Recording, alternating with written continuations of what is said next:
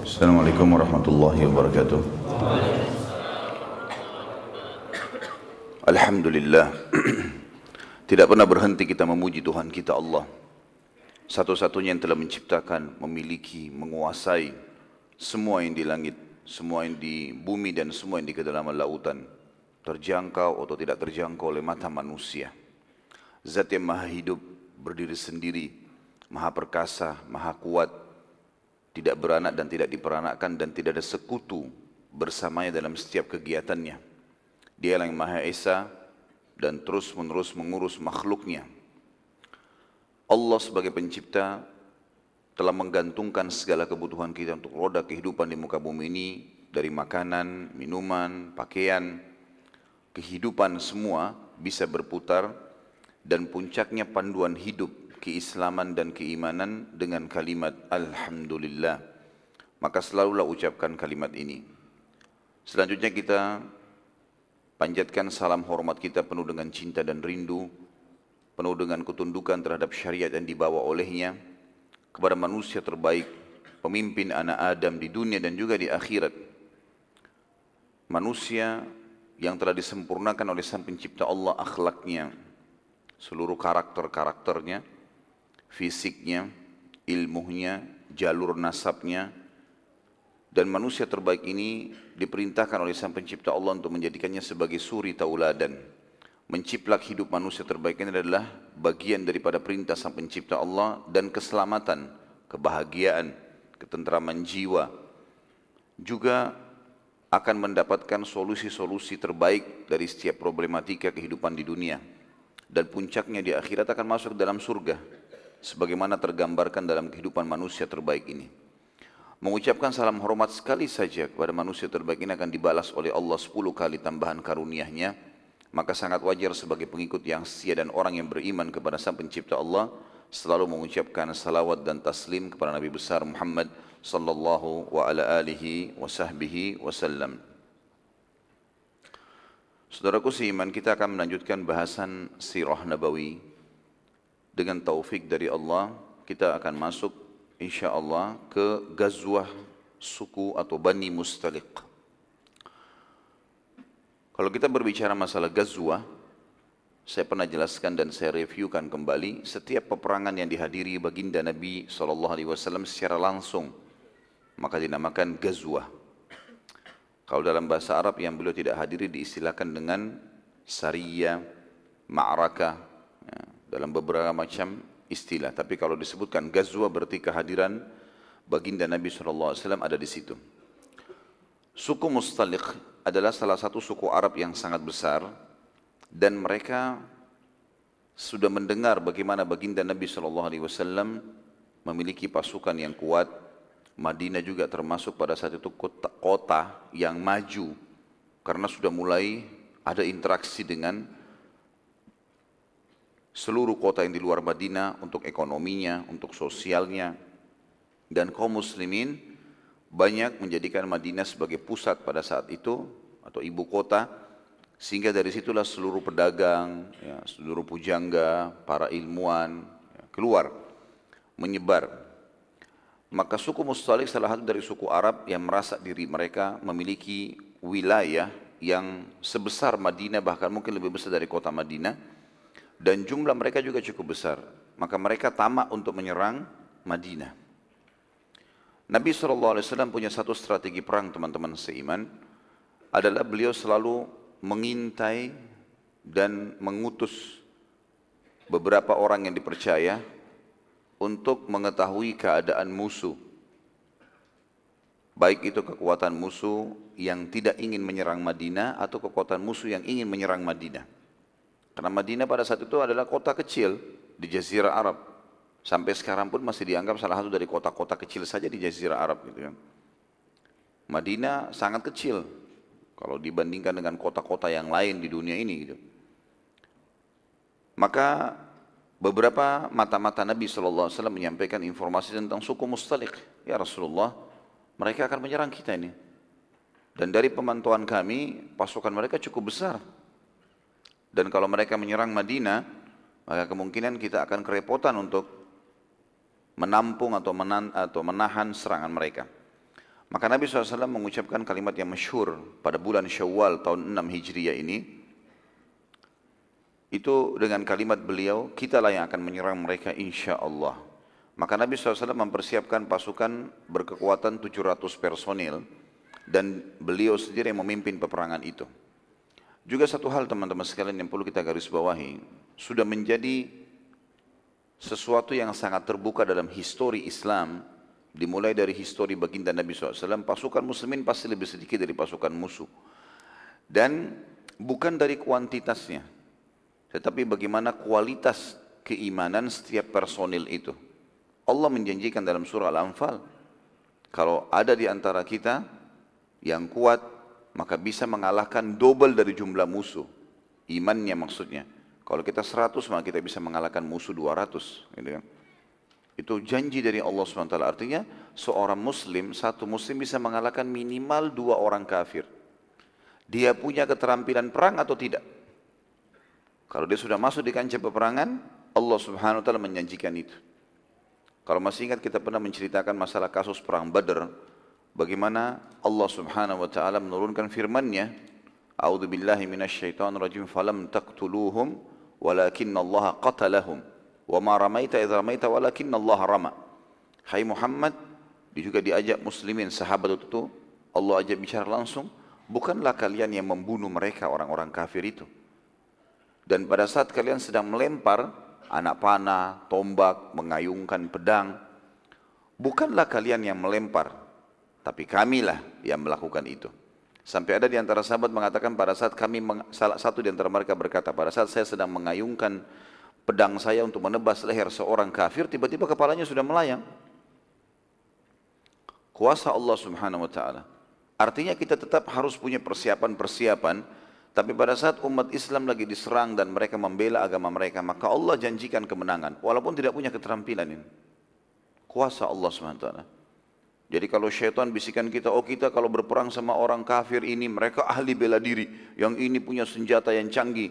Dari dulu seperti itu. Islam masuk ke Cina, Islam masuk ke Rusia, Islam masuk ke Afrika, Islam masuk ke Eropa. Berapa banyak keterampilan mereka pada saat itu? dan para sahabat orang-orang Badui yang tidak punya keterampilan perang secara khusus. Kalau antum tahu dulu sebelum masa Islam cara berperangnya orang-orang Arab termasuk para sahabat mereka kalau berperang itu kalau pasukan sudah bertemu satu pasukan menyerang yang pasukan sebelah cuma menangkis itu tradisi perang dari dulu jadi begitu saja kemahiran mereka jadi kalau ada yang menyerang maka yang di sana menangkis setelah itu ini mundur, yang sana menyerang lagi, ini menangkis. Sampai ada yang kalah. Sesederhana itu. Makanya waktu Nabi SAW mengatur strategi di perang Badar menyuruh sahabat duduk. Ya, pada saat orang Quraisy menyerang, maka orang Quraisy kaget. Kok orang lagi diserang bukannya nangkis malah duduk gitu kan. Duduk di tanah. Dan pada saat mereka sudah mendekat, baginda Nabi SAW suruh membendirikan tombak-tombak mereka sehingga kuda-kuda pasukan Quraisy tertusuk dan mati. Mereka kaget dengan strategi perang itu. Gitu kan. Artinya teman-teman sekalian, kalau sudah di kancah peperangan jihad, sudah berbeda kasusnya. Sudah berbeda. Walaupun kita disebutkan oleh Allah SWT dalam Al-Quran hadis eh, ayat yang masyhur, A'udzu billahi minasyaitonir wa iddu lahum mastata'tum min quwwah. Harus kalian persiapkan, persiapkanlah yang terbaik dari kekuatan kalian yang kalian bisa menghadapi musuh, silahkan. Kita belajar keterampilan, tahu semuanya itu bagus sekali. Tapi ada satu hal yang kita harus garis bawahi, kalau kita sudah masuk di kancah peperangan, ya, sudah terlibat di situ, maka Allah akan berikan janjinya kemenangan. Walaupun jumlah kita lebih sedikit, itu sudah menjadi sunnatullah. Makanya kalau kita kembali kepada sirah Nabi, jangan heran dengan pasukan mustalik ini jumlahnya ribuan orang. Dan semua begitu. Di perang Badr jumlah pasukan 314 orang muslimin melawan 1000. Di perang Uhud 700 orang melawan 3000. Ya. Di perang uh, pembebasan kota Mekah, nanti kita akan bahas itu tentunya, itu jumlah muslimin sekitar 10 ribu melawan satu kota Mekah, satu kota Mekah itu jumlahnya pada saat itu bisa 50 ribu orang. Gitu kan. Tapi menang. Perang Tabuk jumlah muslimin yang pergi 30 ribu orang melawan Tabuk. Tabuk waktu itu dikuasai oleh Romawi, pasukannya 250 ribu orang. Dan begitu terus rentetan historinya di zaman Abu Bakar juga begitu. Ya, pasukan sangat sedikit yang keluar dari Madinah. Kemudian melawan Musailam al-Kadzab, nabi-nabi palsu. Kemudian di zaman Umar bin Khattab, berapa jumlah muslimin pada saat tahun 14 Hijriah eh, perang Yarmuk ya, di, di wilayah Syam. Kecil sekali, 12 ribu orang saja melawan 250 ribu orang. Jadi kalau kita lihat di kancah peperangan, kalau dari jauh kita bisa menyoting itu, mungkin kita akan lihat seperti gumpalan kecil melawan sebuah batu yang besar. Ya. Tapi subhanallah menang juga dalam peperangan. Ya. Tentu sekali lagi keterampilan dibutuhkan tetapi kuasa Allah subhanahu wa ta'ala akan memberikan kemenangan kepada kaum muslimin. Nabi alaihi salatu wassalam waktu itu memberikan bendera kaum muhajirin kepada Abu Bakar as-Siddiq radhiyallahu anhu dan memberikan bendera kaum Ansar kepada Sa'ad ibn Ubadah radhiyallahu anhu ini pimpinan salah satu pimpinan dari Ansar. Dan ini juga salah satu strategi perang Nabi sallallahu alaihi wasallam. Beliau sering kali mengelompokkan pasukan muslimin sesuai dengan sukunya atau wilayahnya. Nanti kita lihat pembebasan kota Mekah misalnya suku Sulaim seribu orang mereka disendirikan oleh Nabi SAW. Tujuannya adalah supaya mereka lebih adaptasi. Bukan berarti memecahkan umat atau memisahkan, tidak. Tapi beliau meletakkan misalnya orang uh, suku Jawa dikumpulin, suku uh, Bugis dan Makassar dikumpulin, mungkin yang dari Kalimantan dikumpulin. Nabi SAW berikan bendera masing-masing, tapi tetap pasukan muslim. Tujuannya ternyata di sini ada salah satu hikmahnya, agar mereka malu untuk lari dari kancah peperangan. Kata sebagian ahli sejarah. Mereka akan lihat dan ada motivasi yang besar. Oh ternyata orang-orang kampung saya ikut semua nih. Gitu. Seperti itulah bahasa sederhananya ya, supaya mudah difahami. Maka Nabi SAW memberikan bendera, suruh muhajirin kumpul dalam bentuk satu barisan ini bendera dikasih Abu Bakar. Di belakang Abu Bakar semua muhajir, semua yang yang yang hijrah dari Mekah ke Madinah. Lalu Ansar dikumpulkan, penduduk Madinah lalu dikasih bendera juga oleh Nabi SAW dan dipimpin oleh Sa'ad bin Ubadah radhiyallahu anhu ajma'in. Pada saat itu suku Mustalik, eh, suku Mustalik ya, sudah siap untuk menyerang Nabi SAW, tapi mereka tidak menyadari kalau baginda Nabi SAW ternyata sudah mendengar dan akan menyerang. Apalagi dulu sangat terbatas sekali eh, berita atau eh, kecuali kecuali seseorang menunggangi kuda pergi ke wilayah musuh memantau baru bisa tahu. Kalau sekarang kita kan bisa pakai kamera, pakai satelit, pakai segala macam bisa dicek musuh berapa jumlahnya, di mana lokasinya. Luar biasa sekarang teman kita saja kita bisa tahu dia di kamarnya lagi buat apa ya. Apalagi kalau pasukan yang besar ya. Maka pada saat itu, pada saat kedua pasukan akhirnya bertemu dan Nabi SAW sudah tiba di suku Mustalik pada saat itu, maka Umar bin Khattab dan Anu keluar ke arah suku Mustalik, uh, suku Mustalik, maaf, suku Mustalik Kemudian bersuara dan mengangkat suaranya dengan sangat keras radhiyallahu anhu sambil berkata wahai Bani Mustaliq ucapkan la ilaha illallah Muhammad Rasulullah maka semua darah, harta dan jalur nasab kalian akan terjaga. Kami datang ke sini bukan untuk perang. Tawarkan Islam. Ucapkan ikrarkan dua kalimat ini dan orang-orang Bani Mustalik mirip dengan orang Quraisy mereka mengenal Allah. Mereka mengikuti ajaran Ibrahim alaihissalam, tapi mereka ya, berbuat kemusyrikan, menyembah berhala. Dan karena sudah terlalu jauh antara jarak Nabi Ibrahim alaihissalam dengan Nabi Muhammad alaihissalam, maka mereka tidak kenal lagi, tidak menyangka lagi akan keluar Nabi. Apalagi tidak ada kitab Nabi Ibrahim alaihissalam yang mereka bisa baca. Cuma turun-temurun saja ya, dari lisan ke lisan. Yang masih berbekas adalah ibadah haji dan umrah. Itu pun sudah dibuat kemusyrikan.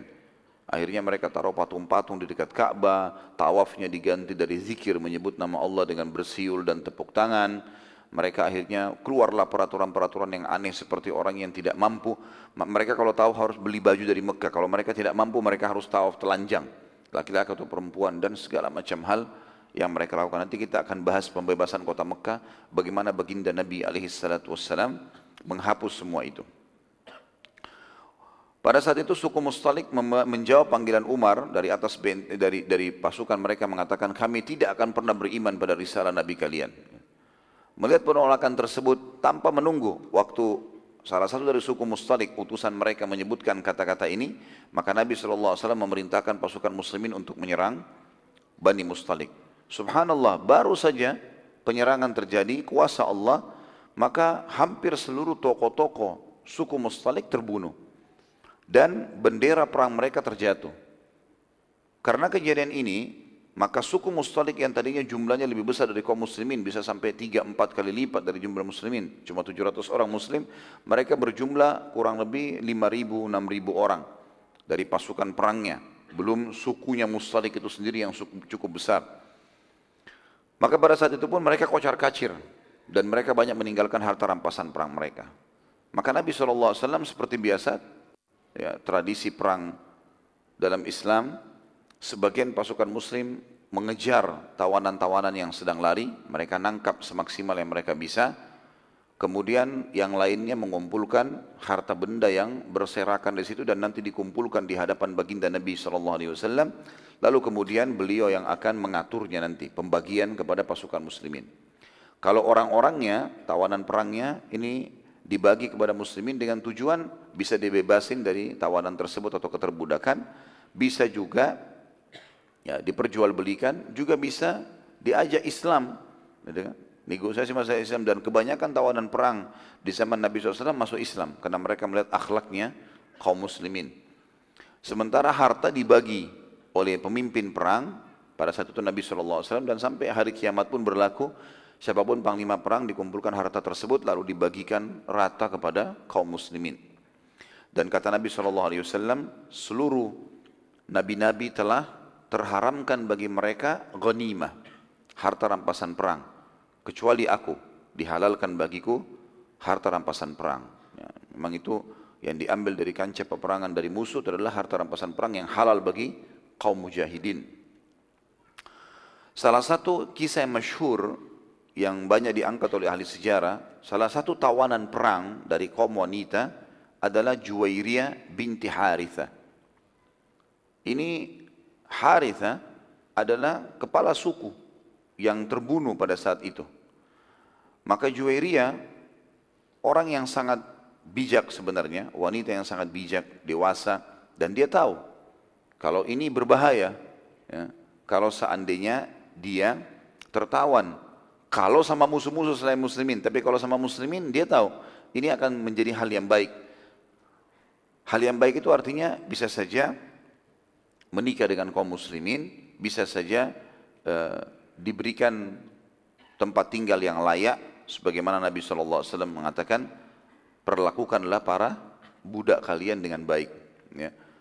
makanlah berilah makan apa yang kalian makan berilah pakaian apa yang kalian gunakan. Sampai Talha bin Ubaidillah radhiyallahu anhu salah satu dari sepuluh sahabat yang jamin masuk surga itu kalau dia jalan didampingi oleh budak-budak yang dia beli di pasar bajunya sama mereka sama semua kalau jalan sampai orang susah membedakan mana Talha bin Ubaidillah. Lalu di tengah jalan kemudian dia bebasin budak-budak tersebut. Kalau dalam kisahnya setiap hari dia bebasin sekitar 36 orang. Dengan kalimat saya bebaskan kamu di jalan Allah, saya bebaskan kamu di jalan Allah seperti itulah. Yang jelas Juwairiyah mendatangi pamit ya, kepada pasukan muslimin untuk menemui Nabi SAW. Maka pada saat itu pun diizinkan untuk bertemu dengan Nabi SAW karena dia anak kepala suku dan pada saat dia mengatakan, ya Rasulullah, dia belum masuk Islam waktu itu. Saya ingin meminta agar anda memberikan jaminan kepada saya. Artinya kalaupun saya jadi tawanan, saya jadi tawanan anda gitu. Karena dia anak kepala suku. Maka Nabi SAW mengatakan, baiklah, saya menawarkan kepadamu satu hal. Kalau kau terima, maka saya akan menikahimu. Pada saat itu, uh, Juwairiyah mengatakan penawaran apa itu ya Rasulullah? Dia mengucapkan Rasulullah tapi dia belum belum beriman. Kata Nabi SAW, engkau masuk Islam. Ucapkan syahadat, maka kau akan dapat kebahagiaan dunia dan akhirat. Dan plus saya akan menikahimu. Dan dalam perjalanan ini teman-teman sekalian, Nabi SAW biasanya tradisi beliau itu membawa salah satu dari istrinya dalam safar. Baik itu dengan cara beliau memilih secara langsung atau beliau mengundi nama-nama mereka, siapa yang ya namanya keluar maka beliau membawahnya safar. Waktu itu kebetulan yang safar adalah Aisyah radhiyallahu anha. Dan ini nanti kita akan luruskan banyak hal di antaranya banyaknya orang yang menukil, bahkan di kalangan para da'i-da'i, kesannya kalau Aisyah, sekarang yang antum hadir di sini, apa yang antum tangkap kalau dalam masalah rumah tangga? Hah? Cemburuannya, benar nggak? Sering dicerita Aisyah cemburu, Aisyah cemburu, betul nggak? Baik, ini poin juga yang akan kita luruskan, insya Allah, karena banyak orang salah faham. Mereka tidak mempertemukan antara riwayat-riwayat cemburunya Aisyah radhiyallahu anha dengan riwayat-riwayat di mana beliau tidak cemburu, bahkan beliau sangat dekat dengan para madunya, gitu kan? Di sini teman-teman sekalian, Nabi SAW waktu Juwairiyah mengucapkan syahadat, maka beliau menikahi dan menikahi Juwairiyah di hadapan Aisyah. Pada saat itu, di kemahnya Aisyah. Dan tidak ada satupun riwayat yang menjelaskan Aisyah marah, Aisyah begini. Bahkan riwayat sahih, riwayat Bukhari Muslim, waktu selesai pernikahan dan disebarkan berita, maaf, disebarkan berita pada saat itu Nabi SAW akan menikahi Juwairiyah maka seluruh ya, sahabat kumpul di dekat kemah Nabi Wasallam untuk mengucapkan doa dan selamat. Sebagaimana kita tahu dalam Islam, kalau saudara kita Muslim menikah kita datangin, lalu kita ucapkan, ucapkan doa, ya. Barakallahu lakum wa baraka alaikum wa jama'a bainakum fil khair, ya. Semoga Allah memberkahi buat kalian kedua berdua dan Allah menambahkan berkahnya pada kalian berdua dan semoga kalian disatukan dalam kebaikan. Maka berkumpullah para sahabat pada saat itu. Dan Aisyah ada. Apa kata Aisyah dalam hadis? Kata beliau radhiyallahu anha, tidak ada wanita yang paling memuliakan kaumnya. Ini Nabi lagi menikah dengan Juwairiyah. Perkataan Aisyah keluar, tidak ada wanita yang paling memuliakan kaumnya melebihi Juwairiyah. Apa alasannya kira-kira? Ternyata waktu Nabi SAW menikahi Juwairiyah, sahabat pada lihat, Juwairiyah anak kepala suku. Seluruh suku Juwairiyah itu Ya, suku Mustalik waktu itu jadi tawanan perang. Artinya jadi budaknya sahabat. Tapi para sahabat waktu melihat kejadian Nabi SAW menikahi Juwairiyah, mereka semua sepakat mengatakan untuk menghormati kedudukan Nabi SAW, kami bebaskan seluruh suku Mustalik. Nggak ada lagi budak. Jadi yang pegang harta rampasan perang dari individu, ya orang-orang e, Mustalik, maka tuannya, ya Muslim-Muslim mengatakan, saya bebaskan kamu karena Allah. Dan ini untuk penghormatan Nabi alaihi salatu. Maka kata Aisyah, tidak ada wanita yang paling memuliakan kaumnya melebihi Juwairiyah karena semua kaumnya terbebaskan dari keterbudakan justru karena perbuatan dia. Ini semua bukti teman-teman sekalian kalau para istri Nabi SAW mereka saling memuji dan menghormati dan bukan seperti yang banyak dinukil terutama tentang Aisyah radhiyallahu seakan-akan beliau adalah yang dikenang hanya kecemburuannya. Ada beberapa riwayat yang menyebutkan tentang cemburu Aisyah. Tetapi teman-teman sekalian, bukan kita kalau memahami sebuah hukum dalam dalil yang ada, yang kita ambil adalah closingnya, ya, penutupan daripada dalil itu. Hukumnya apa? Jadi jangan sampai antum membaca riwayat, bacanya setengah-setengah. Bisa saja riwayat itu terhapus hukumnya dengan riwayat yang datang setelahnya. Ya. Atau memang yang sedang dititik beratkan adalah pesan terakhirnya. Ya. Itu penting sekali. Banyak orang mengambil sepotong-sepotong hadis. Misal contoh, cemburunya Aisyah dengan Khadijah radhiyallahu anhunna ajma'in. Satu waktu pernah Nabi SAW mendengar suara dua orang wanita mengucapkan salam di hadapan rumah beliau. Maka Nabi SAW buru-buru berdiri karena suara ini tidak asing. Maka dibukalah pintu lalu Nabi SAW menyambut dengan sangat hangat kedua wanita tersebut. Sudah berumur, sudah sepuh wanita ini dua-duanya. Lebih tua dari Nabi SAW. Maka Nabi pun berkata kepada Aisyah, wahai Aisyah, hormatilah tamu ini, layani. Aisyah pun dari Allah tahu hukum syar'i, hukum agama. Kalau ada tamu teman-teman datang ke rumah, maka tugas kita adalah melayani. Nggak ada yang lain. Jadi nggak usah tanya kenapa datang. Ya. Keluarkan makanan, keluarkan minuman. Banyak orang di antara kita masih depan pagar. Kenapa ya? Hmm. Ini bakhil. Pelit. Kalau ada orang salam, Assalamualaikum, Waalaikumsalam, silakan masuk, duduk. Tidak usah tanya kenapa datang. Ambil makanan, ambil minuman. Bahkan tradisi yang diajarkan dalam agama kita tidak bertanya lagi mau makan apa, mau minum apa. Apa yang ada keluarin. Ya, kan? Bertanya mau minum apa, ini kadang-kadang membuat orang jadi serba salah. Baik tuan rumahnya, kalau dia minta minuman yang tidak ada bagaimana? Nah. Jadi susah. Gitu. Oh saya biasanya minum kopi tapi dari Toraja. Terus tidak ada. Adanya kopi biasa. Gitu. Akhirnya minta maaf serba salah. Baik, keluarkan apa yang ada gitu kan. Kalau kita punya minuman hangat, minuman dingin, kita keluarin dua-duanya nanti dia pilih. Tidak ada masalah. Itu namanya ikram tam. Dan Aisyah tidak bertanya radhiyallahu anha. Kenapa? Siapa? Enggak, ngobrol saja. Kedua wanita ini juga tidak mempengaruhkan dirinya. Mereka ngobrol biasa saja secara umum. Setelah selesai pulang, maka berkata Aisyah ya Rasulullah radhiyallahu anha. Siapa tadi dua orang itu? Begitu luar biasa anda menghormatinya. Kata Nabi SAW, yang satu adiknya Khadijah. Yang satu lagi sahabat dekatnya Khadijah. Dulu di Mekah suka datang ke rumah kami. Nah, apa yang terjadi kira-kira? Akhwat kita kalau terjadi begini bagaimana? Ternyata dulu ini adik iparnya. Ini sahabat istrinya dulu. Aisyah di sini cemburu. Ya Rasulullah, apakah anda masih mengenang wanita Quraisy yang sudah keriput, sudah masuk di kuburan, sudah mati? Maksudnya Khadijah, gitu kan? Nah banyak orang menukil riwayat sampai di sini. Itu kan Aisyah saja cemburu. Gitu. Jadi disalahgunakan. Ternyata ada closing hadis, penutupan hadis. Maka kata Nabi SAW, wahai Aisyah, kau telah eh, eh, dan Allah sudah menggantikan untuk anda orang yang lebih baik dari Quraisy, maksudnya dirinya lebih muda, masih hidup, seperti itulah. Ya. Apa kata Nabi SAW? Wahai Aisyah, tidak akan pernah ada yang mengalahkan, menggantikan Khadijah. Tidak ada. Dia beriman kepadaku di saat manusia masih belum beriman. Poin. Artinya bahasa langsungnya, kamu nggak punya itu. Yang kedua, dia menolong dakwah ini, agama ini dengan hartanya. Di awal-awal Islam di Mekah masih susah Islam itu. Khadijah menghabiskan hartanya untuk agama ini. Yang ketiga, Allah mengaruniakan aku anak darinya. Ada enam orang anak dari Khadijah. Gitu kan? Jadi akhwat kita kalau nikah sama duda misalnya, kemudian dia lagi hidangkan makan, lalu mungkin mungkin suaminya bilang, dulu saya pernah mak kalau saya dulu waktu di rumah tangga saya yang pertama saya pernah makan begini caranya. Jangan tersinggung. Itu kan masa lalunya orang. Dia bisa menceritakannya. Ya, kalau mau tidak punya masa lalu, maka menikah sama tembok. Hah? Hah? Susah. Orang punya masa lalu.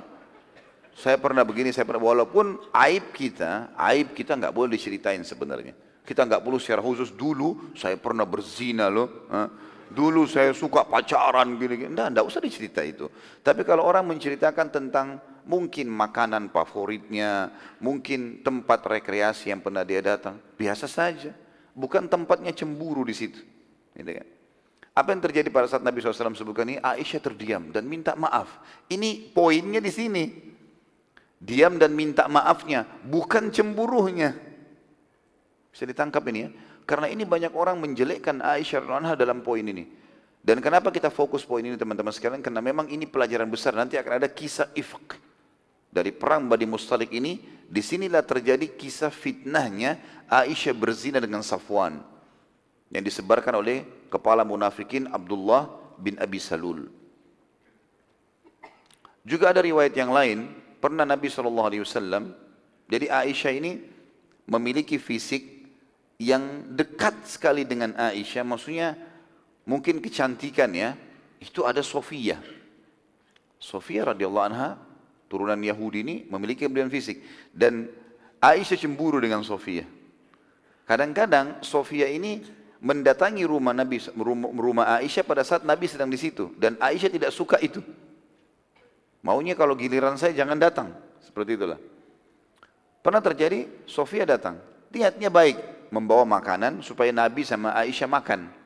Tapi Aisyah salah faham rupanya. Dipikir orang ini sudah waktu saya masih mau datang lagi, seperti itulah. Terbawa dengan arus itu. Maka Sofia pun pulang, lalu kata Aisyah, ya Rasulullah, Kenapa anda begitu perhatian dengan wanita pendek itu?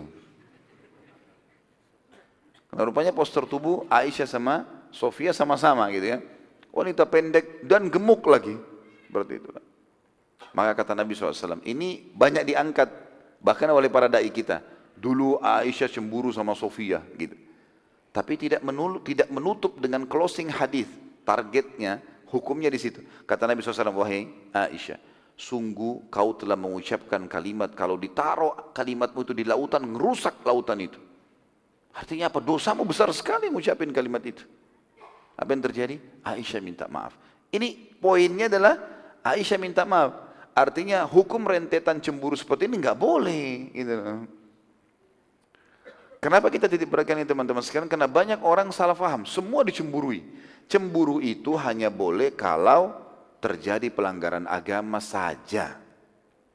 Kalau pasangan kita berhubungan sama lawan jenis, ya, tidak menutup aurat, atau mungkin pernah dengar laki-laki yang dayuth, ya. Dayuth artinya laki-laki yang tidak cemburu dengan pelanggaran agama yang terjadi pada istrinya. Nah itu wajar cemburu di situ dia supel sekali, semua laki-laki ditegur sapa atau semua perempuan dia tegur sapa kalau suaminya. Jadi segala macam perbuatan dia lakukan ini cemburu. Seperti banyak orang duduk berdua suami istri nonton film porno, nggak ada kecemburuannya. Bagaimana dia biarkan pasangannya lihat film itu? Lihat auratnya orang lain. Di sini saatnya orang cemburu gitu kan. Tapi jangan cemburu teman-teman sama mertua. Sekarang istri kita mau ketemu sama orang tuanya. Atau suami kita mau ketemu sama orang tuanya. Kalau orang tua kamu, kamu dahulukan, kalau saya tidak. Loh itu orang tuanya bagaimana caranya dihapus nasabnya? Bisa kita hapus nama ibu, nama ayahnya? Kan nggak mungkin. Kalau perlu sokong dia, dukung dia supaya dia ketemu sama orang tuanya berbakti. Gitu kan. Walaupun posisi kita laki-laki misalnya lebih didahulukan dari orang tuanya. Tapi tidak boleh egois. Gitu kan. Ada orang cemburu sama anaknya sendiri. Ya, kadang-kadang mungkin istrinya sibuk nyusuin anak, gendong anak. Kau kalau anak perhatian, kalau saya enggak. Loh itu siapa itu yang disusui? Anakmu itu, spermamu itu. Gitu kan. Gimana caranya cemburu sama anak? Atau mungkin seorang ayah begitu pulang kerja, anak-anaknya pada ngumpul. Mungkin teman-teman yang punya anak sering merasakan. Saya kadang-kadang begitu pulang ke rumah, anak-anak lagi pada ngumpul ingin minta main. Nah, kadang-kadang kita harus main dengan mereka. Gitu kan. Pernah istri saya bilang, kalau anak-anak diperhatikan, kalau saya enggak. Padahal saya baru masuk rumah ini kan. Loh ini siapa ini yang di depan saya? Ini anak-anakmu ini. Enggak ada, ini salah cemburunya bukan di situ. Biarin dikasih haknya. Ya, ini kalau dibiarkan maka cemburu ini berbahaya. Ditunggangi oleh syaitan. Bahkan tembok pun tempat pasangan kita berdiri bisa kita cemburui. Kenapa berdiri di tembok itu? Kenapa berdiri dekat mobil itu? Ya, mungkin kalau sendalnya hilang di masjid dikasih sendal lain. Kenapa pakai sendal itu? Semuanya dicemburui. Bahaya ini. Ya? Kalau tidak terkontrol jadi cemburu hanya pada pelanggaran agama saja. Kalau tidak nggak usah cemburu, nggak ada gunanya. Jangan anggap cemburu itu berarti simbol cinta, ah, ada hubungannya. Ya. Sama sekali enggak. Dia bumbu saja yang menghiasi kelengkapan hidup kita. Bukan semuanya. Ada orang begitu penyakit, semua hidupnya sepanjang hidupnya cemburu terus. Ya. Ini enggak bisa ini. Enggak boleh sama sekali. Ini perlu digarisbawahi. Tentu cukup banyak sekali Tentu cukup banyak sekali hadis-hadis yang berhubungan dengan masalah cemburunya Aisyah radhiallahu anha, tetapi yang kita lihat adalah closing-closing hadisnya. Kemudian Aisyah sempat bertanya kepada Juwairiyah setelah akad nikah, Aisyah bertanya, bicara dengan sangat santun, apa yang membuatmu sangat cepat menerima Islam? Jadi bukan Aisyah tanya, kenapa kau mau menikah dengan Nabi? Enggak. Yang ditanya, apa yang membuatmu begitu cepat menerima Islam. Jadi pertanyaan masalah keimanan ini. Apa kata Juwairiyah? Sebelum kejadian penyerangan ini, wahai Aisyah, dan maaf sebelum terjadi penyerangan dan peperangan ini, sungguh aku telah melihat tiga hari sebelumnya sebuah mimpi. Ada cahaya yang keluar dari Madinah, dari kota Madinah, menuju ke pemukiman sukuku dan masuk ke dalam kamarku dan aku mentakwilkannya adalah Muhammad. Maka pada saat pasukan muslimin datang dan aku mendengar ini adalah seorang nabi, maka aku mengetahui ini adalah kebaikan bagiku. Maka pada saat aku ditawarkan Islam, itu sudah kemenangan, sudah kebaikan. Ditawarkan lagi menikah dengan nabi, ini sebuah kemuliaan. Maka itu sebabnya aku menerima. Maka pada saat itu teman-teman sekalian, seluruh mustalik, suku mustalik dibebaskan dari keterbudakan dan mereka akhirnya semuanya masuk Islam juga gara-gara itu. Dan ini kemuliaan. Kata para ulama Juwairiyah panen pahala pembebasan sukunya dan juga panen pahala keislaman mereka. Ya. Saat perjalanan menuju ke Madinah, teman-teman sekalian, Aisyah radhiallahu anha berada di sebuah geranda, Juwairiyah di sebuah geranda. Dan kalau pasukan istirahat, maka ditancapkanlah kemah Nabi SAW dua, kemah beliau pribadi dan kemah istrinya. Kalau boleh membawa lebih dari satu istri, beliau meletakkan satu kemah di sebelahnya. Dan siapa yang punya giliran untuk melayani Nabi SAW dari makanan, minuman, menemani tidur malam, biologis segala macam itu masuk ke kemah Nabi SAW. Jadi Juwairiyah sama Aisyah satu kemah dan Nabi SAW kemah sendiri. Ya, seperti itulah. Dan selama perjalanan Aisyah menceritakan semua kepribadian Nabi SAW, ya, makanan kesukaan Nabi, warna kesukaan Nabi, kata-kata yang harusnya diucapkan sebagai istri Nabi, gitu kan. Semua diucapkan oleh Aisyah dan mengajarkan kepada Juwairiyah supaya dia bisa menjadi seperti Aisyah. Coba bayangkan mulianya. Pernah nggak ada orang yang angkat seperti ini kan? Yang diangkat selalu saya katakan tadi cemburu dan cemburu akhirnya jadi kesannya bagian daripada syariat itu cemburu. Apalagi cemburu buta, itu nggak benar. Pada saat itu teman-teman sekalian, ada kejadian. Jadi jalanlah pasukan cukup jauh. Bani Mustalik ke Madinah ini mungkin memakan waktu sekitar 7 sampai 8 hari perjalanan pada saat itu ya. Jadi setiap mau istirahat malam mampir, istirahat lagi, jalan lagi besok paginya, begitulah. Kurang lebih setelah perjalanan tiga hari dari Mustalik menuju ke Madinah, ada kejadian kecil terjadi. Rupanya budak Umar bin Khattab, Umar bin Khattab punya budak dari Madinah dibawa, namanya Jahja. Jahja ini teman-teman sekalian, Dibawa oleh Umar bin Khattab untuk berjihad, tapi dia masih dalam kondisi budak, belum dibebasin oleh Umar. Muslim, ya, dia masuk Islam. Rupanya pergi ke saluran um, sungai, ada air mengalir, kali kecil, mengambil air dengan tujuan ingin membawakan untuk Umar bin Khattab. Rupanya dia waktu ambil air, di sebelahnya ada budak orang Ansar namanya Sanan atau Sinan, ya.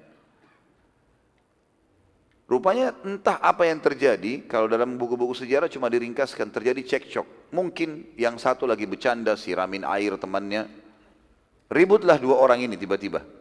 Dan ributnya itu bukan hanya sekedar ribut mulut ya, tapi ribut si Jahja tiba-tiba menghenuskan pedangnya. Kayak ingin menyerang si Sinan ini atau Sanan ini. Waktu itu dia berteriak si Jahja, Wahai muhajirin, tolonglah aku. Lalu kemudian Sanan ini atau Sinan melihat ini, dia juga henuskan pedang. Lalu dia mengatakan, wahai Ansar, tolonglah aku. Gitu kan, kalimat ini.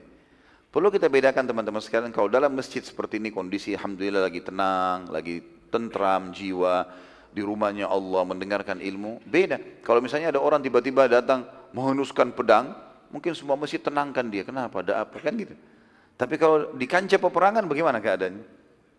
Orang emosinya masih ada. Baru selesai peperangan kan gitu. Tiba-tiba di belakang Jahja ini berkumpul banyak orang muhajirin dan juga di belakang Sinan berkumpul orang-orang Ansar. Semuanya hanuskan pedang. Dan ini masalah ini. Saya pernah kasih contoh kalau misalnya lima orang jalan di satu sisi jalan, lima orang yang lain jalan di sisi yang lainnya. Kemudian teman-teman sekalian ada satu orang dari sini lempar batu ke sana. Berantem tidak kira-kira?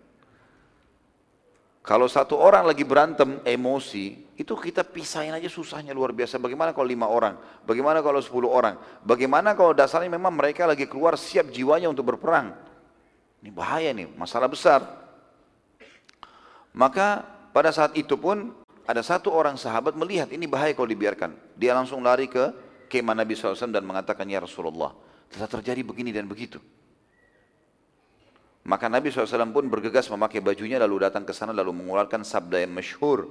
Ya, dalam hadis sahih beliau mengatakan, awada wal jahiliyati baina adhu awaja awada wal jahiliyati eh, baina aidikum wa awada wal jahiliyati wa ana baina adhurikum Apakah masih ada seruan-seruan jahiliyah seperti ini? Sementara aku di tengah-tengah kalian, sudah ada Nabi diutus, gitu kan? Masih ada rasisme, masih ada mengatakan, ayo muhajirin, ayo ansar. Padahal kalian semua sudah disatukan dalam naungan Islam. Da'ha fa innaha mumtinah. Tinggalkan segera fanatisme seperti ini, rasisme seperti ini. Saya orang Bugis, saya orang Makassar, saya orang Arab, saya orang ini. Oh, itu enggak ada dalam Islam. Selesai. Ini cuma warna kehidupan. Ya, gitu. Seperti bayangkan kalau Allah cuma ciptakan ikan saja satu jenis, enggak ada makanan lain. Kira-kira antum bosan enggak? Allah ciptakan ikan jutaan jenis, macam-macam jumlahnya enggak pernah habis. Ada juga hewan darat, ada serangga kecil, dari serangga kecil sampai hewan yang besar, beragam macam bentuknya, ragamnya, ya, luar biasa. Tumbuh-tumbuhan kalau Allah cuma kasih satu jenis buah, anggur saja, enggak ada buah lain kan akan satu warna saja. Tapi Allah buat dengan kemahasempurnaannya, buah-buahannya banyak. Ada pilihan. Lalu dibuat juga ada musimnya, supaya tidak jenuh. Kan begitu. Variasi. Begitu juga kita manusia.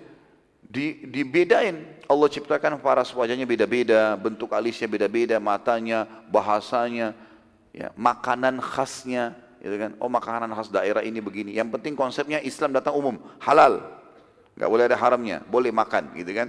Seperti itulah. Nah itu variasi kehidupan.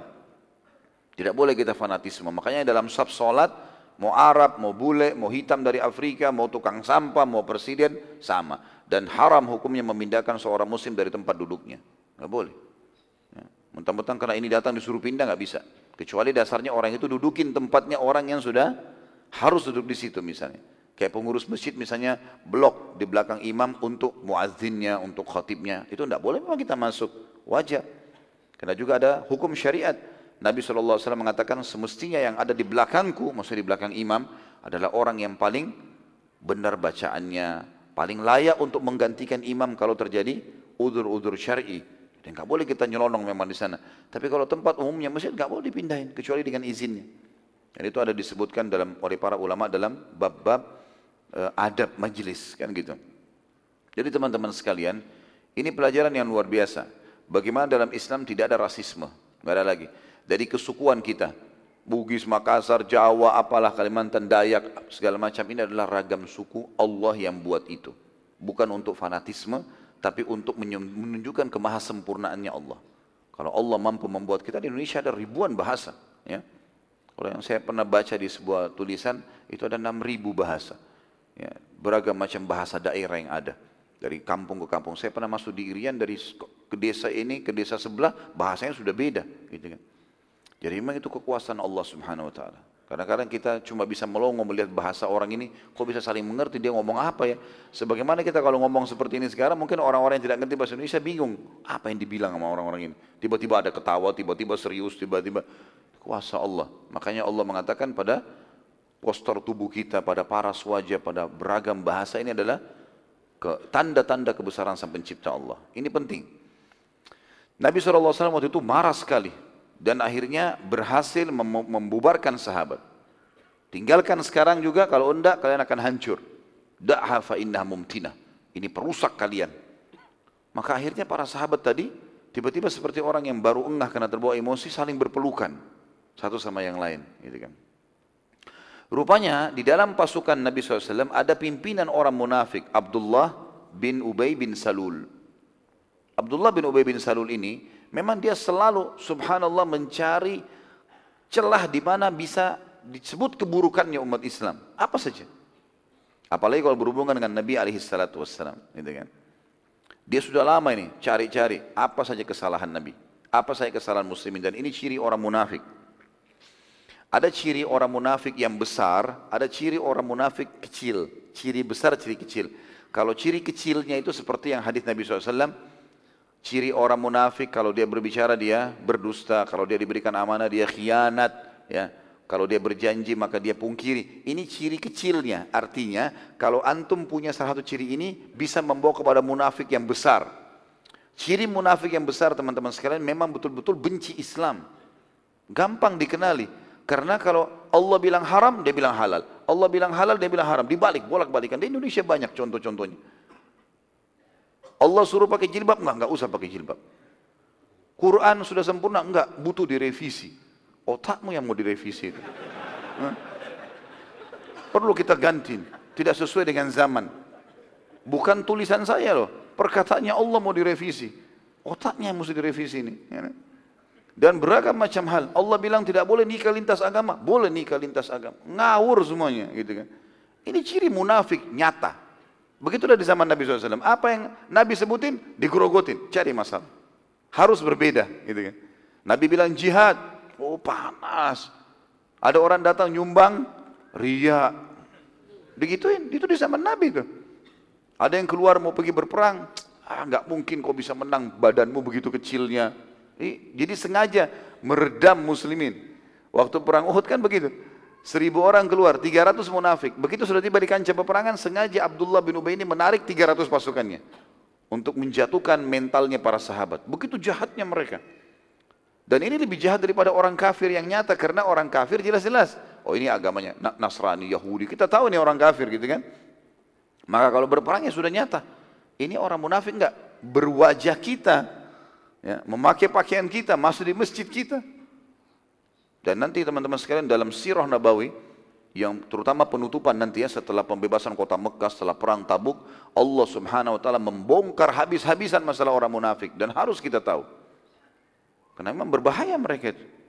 Antinya saya sudah kasih ciri induknya selalu mencari celah di mana Islam itu harus ditinggalkan, Islam itu harus begini, Islam itu harus begini dan seterusnya. Diganti, mereka mau mengganti agama Allah subhanahu wa ta'ala.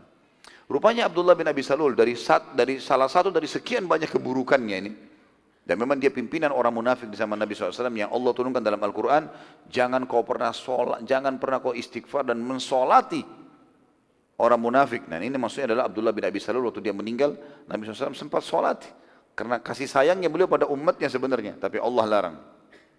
Itu ada bahasa nanti insya Allah pembahasan kota Mekah.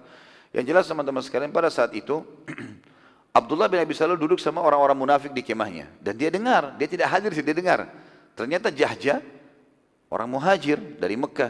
Budaknya Umar bin Khattab. Sinan tadi budaknya orang Ansar. Dia orang Ansar, dia orang Madinah ini.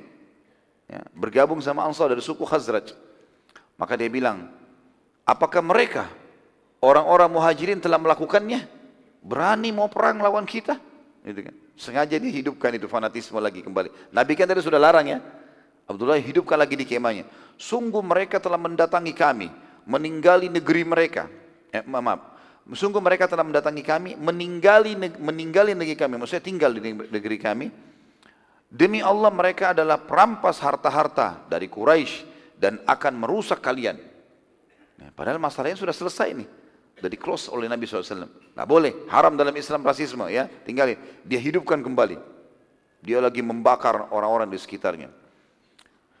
Lalu kemudian merusak keadaan kalian. Sekarang kalian akhirnya tidak berkuasa semaksimal di Madinah. Ini orang-orang hajir yang berkuasa. Perumpamaan mereka seperti pepatah yang berbunyi, gemukkan anjingmu, maka ia akan memakanmu. Ini kalimat berat dalam pepatah bahasa Arab ya. Jadi biasanya orang kalau benci sekali sama orang lain, maka dia mengucapkan kalimat ini. Gemukkan anjingmu, maka dia akan memakanmu. Ya. Seperti itulah. Artinya dia kalau bahasa langsung gini, muhajir itu adalah anjing-anjing yang datang dari Mekah mengambil harta kalian dan kalian gemukkan, sekarang mereka mau menguasai kita. Itu bahasa yang kasar sekali. Ya.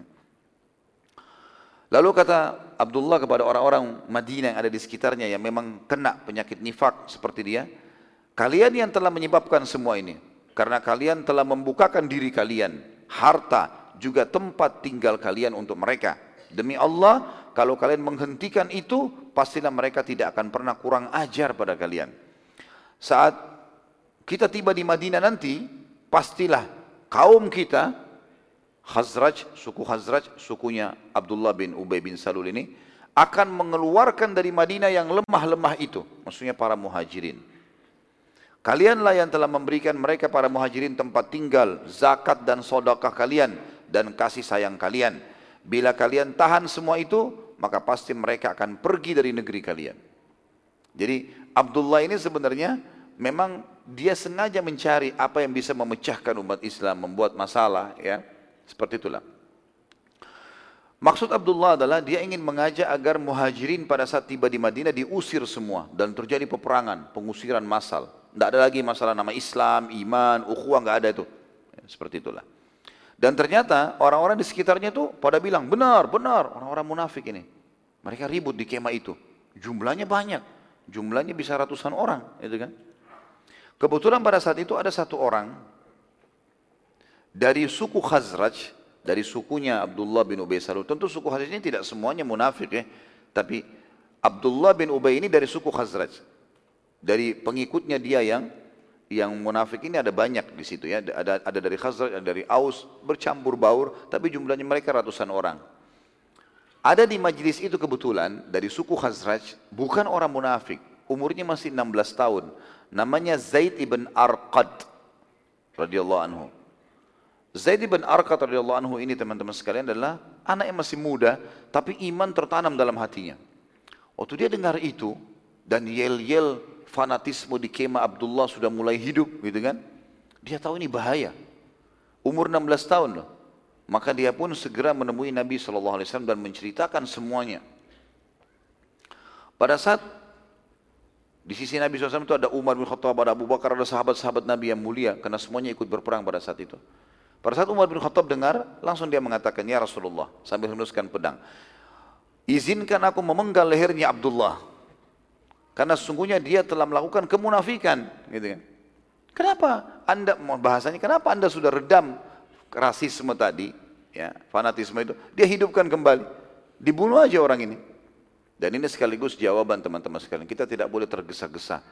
Ada juga anak-anak muda muslim sekarang karena tergesa-gesa, munafik penggal saja, munafik penggal saja. Ini penggal-penggal dari mana? Nah, nanti di kancah peperangan lawan orang kafir, musuh depan mata, nah itu penggal. Eh, di negeri aman alhamdulillah seperti Indonesia nggak ada penggal-penggalan nih ya. Nggak ada hubungannya sama sekali. Dan lihat bagaimana muamalahnya Nabi SAW apa kata Nabi? Tidak wahai Umar. Jangan sampai orang-orang berbicara bahwa Muhammad membunuh sahabatnya. Apa makna kalimat ini teman-teman? Nabi SAW menutup semua celah fitnah atau apa pun yang bisa membuat nama beliau dan Islam ini rusak. Dan itu penting celah-celah seperti ini jangan jangan kita sengaja menjurumuskan diri kita pada sesuatu yang membuat orang bisa memfitnah kita. Kalau sudah terjadi kita sabar. Kalau masih ingat Nabi SAW dalam sebuah riwayat waktu beliau lagi etikaf di Ramadan di masjid didatangi oleh salah satu istri beliau Sofia radhiyallahu anha membawa makanan mengunjungi Nabi SAW. Tentu kalau orang lagi etikaf tidak boleh berhubungan biologis sama istrinya tapi bertemu boleh. Waktu mau pulang karena sudah malam dan gelap Madinah, Nabi SAW temani Sofia pulang. Dan di sini keluar sebuah hukum orang itikaf boleh keluar kalau dia hajat yang penting. Baru dia kembali lagi termasuk mengantar istrinya. Khawatir istrinya kena fitnah atau apa saja. Waktu lagi pulang ke rumah, ternyata ada dua orang ansar jalan buru-buru. Ini cuma tambahan kisah ya. Nanti kita kembali ke bahasan kita. Waktu jalan buru-buru, ingin melewati Nabi SAW. Kesannya kedua orang ini mau tahu Nabi jalan sama siapa nih malam-malam. Maka lewatlah dua orang ansar ini. Kata Nabi SAW, ala rizki kuma. Pelan-pelan aja.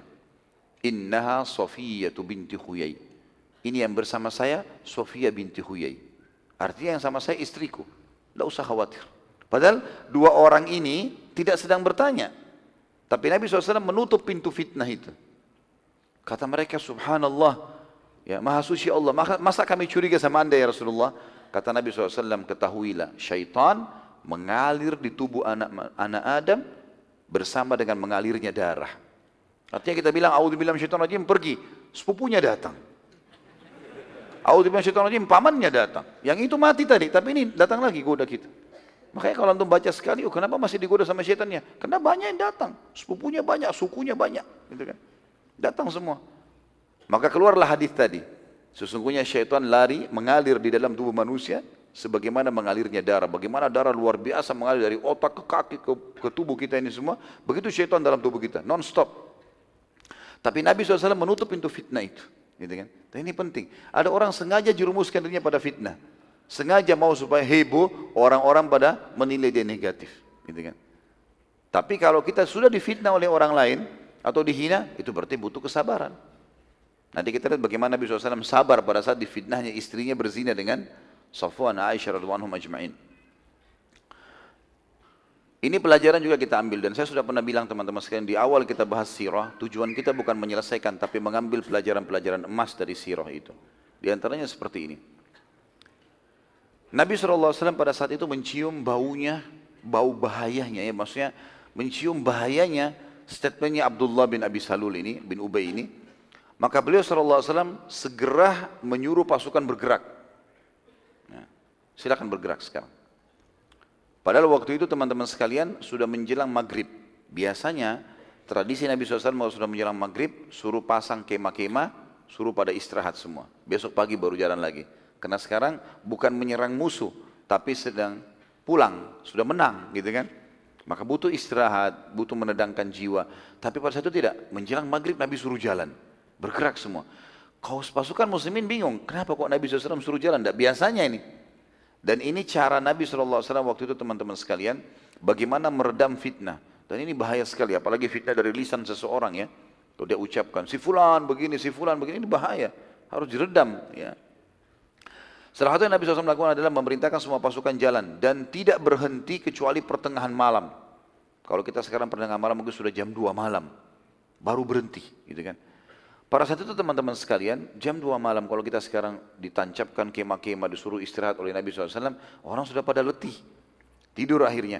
Jadi nggak ada waktu menyebarin gosip itu. Kata tadi ini bahaya ya, karena Abdullah sudah mengatakan dan sudah ada yel-yel kekufuran di dalam kemah itu. Apakah itu anjing-anjing dari Mekah? Begitulah. Mau menyusahkan kita, mengambil harta kita, segala macam. Dia mau hidupkan itu. Nanti kalau tiba di Madinah, kita pasti usir mereka. Kan ini bahaya sekali. Usaid bin Hudair radhiyallahu anhu. Usaid bin Hudair ini salah satu dari suku Aus, ya. Jadi Ansar ada dua, ada Khazraj, ada Aus. Beliau melihat ada keganjilan, maka beliau pun segera menemui Nabi SAW. Waktu pasukan sudah mulai istirahat lalu berkata, Wahai utusan Allah, sungguh kita telah berjalan di waktu yang tidak biasanya kita berjalan. Ada apa wahai utusan Allah? Lalu kata Nabi SAW, apakah belum sampai padamu apa yang diucapkan oleh Abdullah bin Ubay? Dia bilang, belum ya Rasulullah. Saya nggak tahu apa-apa nih. Ya. Maka Nabi SAW memberitakan semua pernyataan Abdullah kepada Usaid. Maka Usaid pun marah sekali. Karena Usaid salah satu pemimpin suku Aus. Ya, Aus dan Khazraj ini dua suku yang terkenal besar dan akhirnya jadi Ansar. Dulu sebelum, sebelum Islam datang, mereka ini selalu berperang ya, dan ditunggangi oleh orang-orang Yahudi. Sebagian Yahudi membiayai Aus, sebagian Yahudi membiayai Khazraj supaya perang. Dan Allah sebutkan dalam Al-Quran tentang masalah peperangan mereka. Ya. Yang jelas teman-teman sekalian, setelah Islam datang mereka bersaudara. Maka Usaid marah. Nah, juga kepala suku Aus, kok ada yang melakukan seperti ini? Wahai utusan Allah, selalu bahasanya mirip Umar. Izinkan aku penggal lehernya. Bunuh aja, bahasa penggal lehernya maksudnya bunuh saja ya Rasulullah. Supaya selesai kisahnya orang ini. Kata Nabi SAW, gak usah. Tidak usah dibunuh. Biarin aja. Gitu kan? Dibiarin. Dan ternyata Allah ini penting juga teman-teman. Dalam menghadapi fitnah, kita perlu menyampaikan. Kalau misalnya ada orang bertanya, sampaikan. Tapi tidak usah kita habiskan umur kita di situ. Kalau kita dalam keadaan benar tidak usah pusing. Nanti dia akan cair sendiri dengan berjalannya waktu. Tapi setiap ungkapan, setiap perbuatan yang sudah dilakukan pasti ada efek-efeknya, nggak masalah. Itu sudah cobaan yang datang. Bisa difahami ini? Hah? Cuma dua orang yang ngangguk-ngangguk, yang ribuan ini Allahu alam. Baiklah. Kata Nabi SAW, sudah nggak usah, biarin aja. Ya, biarin saja dia kita berbuat baik semampunya, kata Nabi SAW. Artinya, kalau ada yang bertanya baru kita jawab. Kalau enggak, enggak usah. Jadi biarin dia nanti karena tujuan Abdullah bin Ubay atau siapa pun yang mau menyebarkan fitnah, tujuannya dia adalah memanas-manasi suasana. Jadi kalau kita kepancing, maka akan terjadilah apa yang dia inginkan. Tapi kalau kita cuek, kita nggak pedulikan, ada orang yang fitnah di kantor misalnya, kita selama tidak ya sudah. Ada yang nanya, enggak kok saya nggak lakukan, sudah selesai. Kan? Ada buktinya, mana buktinya? Tidak ada ya sudah. Nanti akhirnya redam sendiri, orang akan bisa menilai. Karena orang ini nanti kalau tidak tidak tidak berhasil, dia akan coba membuat fitnah lebih besar. Dari ini nanti akan lebih menyusahkan dia sebenarnya. Seperti itulah kurang lebih menghadapi fitnah itu. Selama tiga hari teman-teman sekalian ke depan, berturut-turut pasukan dalam perjalanan dan mereka hanya istirahat untuk sholat saja. Makan pun disuruh Nabi SAW di atas kuda dan unta mereka. Biasanya duduk makan rame-rame, istirahat ini enggak. Turun sholat. Ya, langsung iqamah di jamak kasar karena musafir, naik lagi di kuda dan untuk jalan. Tengah malam baru istirahat, tiga hari begitu. Selama tiga hari. Maka Nabi SAW memerintahkan pasukan pada saat itu di hari ketiganya untuk istirahat, gitu kan? Dan mereka karena sangat letih hanya mereka tertidur. Ya. Pada saat pasukan sudah mendekati Madinah, ya, sudah mendekati Madinah, kurang lebih perjalanan tinggal satu hari lagi untuk sampai di Madinah. Ada anaknya Abdullah bin Ubay bin Salul, anaknya dia, bernama Abdullah juga. Dia namakan anaknya Abdullah, tapi beda. Abdullah si ayah munafik, Abdullah si anak mukmin. Beda ini. Ini terkenal sekali dalam kisah sahabat sampai ada yang mengistilahkan dengan Abdullah mukmin dan Abdullah kafir. Padahal ini anak sama ayah. Abdullah bin Abdullah bin Ubay bin Salul ini si anak mendatangi Nabi SAW lalu berkata wahai utusan Allah telah sampai padaku apa yang dikatakan oleh ayahku. Dia dengar maka demi Allah, ya, aku memohon atas nama Allah kepada anda, ya, demi Allah yang jiwaku dalam genggamannya, aku tidak akan membiarkan ayahku menghina anda. Dan izinkan ya Rasulullah kalau anda ingin membunuhnya, izinkan aku yang membunuhnya. Jangan orang lain. Karena ya Rasulullah, kalau anda menyuruh orang lain membunuhnya, maka bisa saja aku terbawa dengan emosiku dan aku membunuh muslim. Tapi kalau anda menyuruh aku yang membunuhnya, maka itu adalah bagian daripada keimanan. Ini si anak mau bunuh ayahnya. Kalau perintah Allah dan Rasulnya saya akan bunuh. Gitu kan. Lalu kemudian kata dia, demi Allah ya Rasulullah, sungguh tidak ada satupun dari suku Khazraj yang berbakti pada ayahnya sebagaimana aku berbakti pada ayahku. Satu sukuku semua yang paling bakti sama ayahnya aku. Walaupun aku tahu ayahku munafik. Tapi agama menyuruh aku berbakti. Selama bukan pelanggaran agama aku lakukan. Dan aku sangat khawatir bila orang lain membunuhnya, maka kau akan marah. Dan akhirnya aku membunuh seorang muslim dan aku masuk neraka dengan itu. Maka kata Nabi SAW, tidak perlu wahai Abdullah. Tidak perlu kau bunuh ayahmu. Kami tetap akan berbuat baik padanya dan memaafkan bila dia minta maaf selama dia hidup. Jadi ternyata respon Nabi SAW ini sampai kepada telinganya Abdullah bin Abi Ubay bin Salul. Jadi memang dia tujuannya untuk memancing Nabi pun emosi, gitu kan? Akhirnya suku sama suku berperang dan seterusnya. Dia kaget, Nabi malah mengatakan kalau dia minta maaf kami mau maafkan. Dan tidak usah, dia sudah dengar ada beberapa sahabat mau bunuh dia sampai di telinganya. Tapi Nabi SAW larang, jangan nanti orang-orang mengatakan Muhammad membunuh teman-temannya. Jadi fitnahnya dia teredam sebenarnya. Ternyata teman-teman sekalian, dalam perjalanan ini, waktu lagi istirahat ini, ada kejadian lain terjadi. Aisyah radhiyallahu anha yang ada di gerandahnya dia pada saat kemah sudah mulai diangkat semuanya, sudah dicabut, sudah digulung kembali, dinaikin di atas unta, mau bubar menuju ke Madinah. Perjalanan tinggal sehari itu. Rupanya Aisyah radhiyallahu punya hajat. Beliau pergi ke padang pasir, kemudian menyelesaikan hajatnya. Ya orang, maaf, buang air besar, buang air kecil zaman itu memang begitu. Waktu beliau kembali ternyata pasukan sudah jalan. Kita dengarkan bagaimana Aisyah menceritakan radhiyallahu anha tentang keadaan tersebut dalam hadis Bukhari. Kata beliau, saat itu tubuhku masih sangat ringan. Dan saat pasukan sedang istirahat, aku punya hajat dan aku meninggalkan pasukan. Pada saat aku balik ternyata pasukan telah bergerak dan aku tidak tahu mereka ke mana. Gitu kan. Para sahabat waktu itu teman-teman sekalian, mengenai Aisyah badannya masih kecil, ringan, dia dalam sebuah geranda dan sahabat empat orang memikul geranda tersebut. Jadi seperti keberadaan Aisyah di atas atau tidak ada sama saja bebannya. Seperti itulah. Karena empat orang yang angkat. Mereka waktu pasukan disuruh bergerak, melihat Juwairia sudah masuk di gerandanya, ini geranda Aisyah tertutup dengan kain, kalau kita gorden ya. Langsung diangkat saja, langsung masukkan jalan. Dengan hikmah Allah terjadi seperti itulah. Jalan semua pasukan, Nabi SAW di depan. Maka Aisyah waktu kembali melihat tidak ada pasukan. Mana nih mereka semua? Aisyah pun berkata, aku menunggu pada saat itu sambil beristirahat ya, di atas sebuah batu dengan harapan ada dari pasukan muslimin diutus oleh Nabi SAW untuk menjemputku.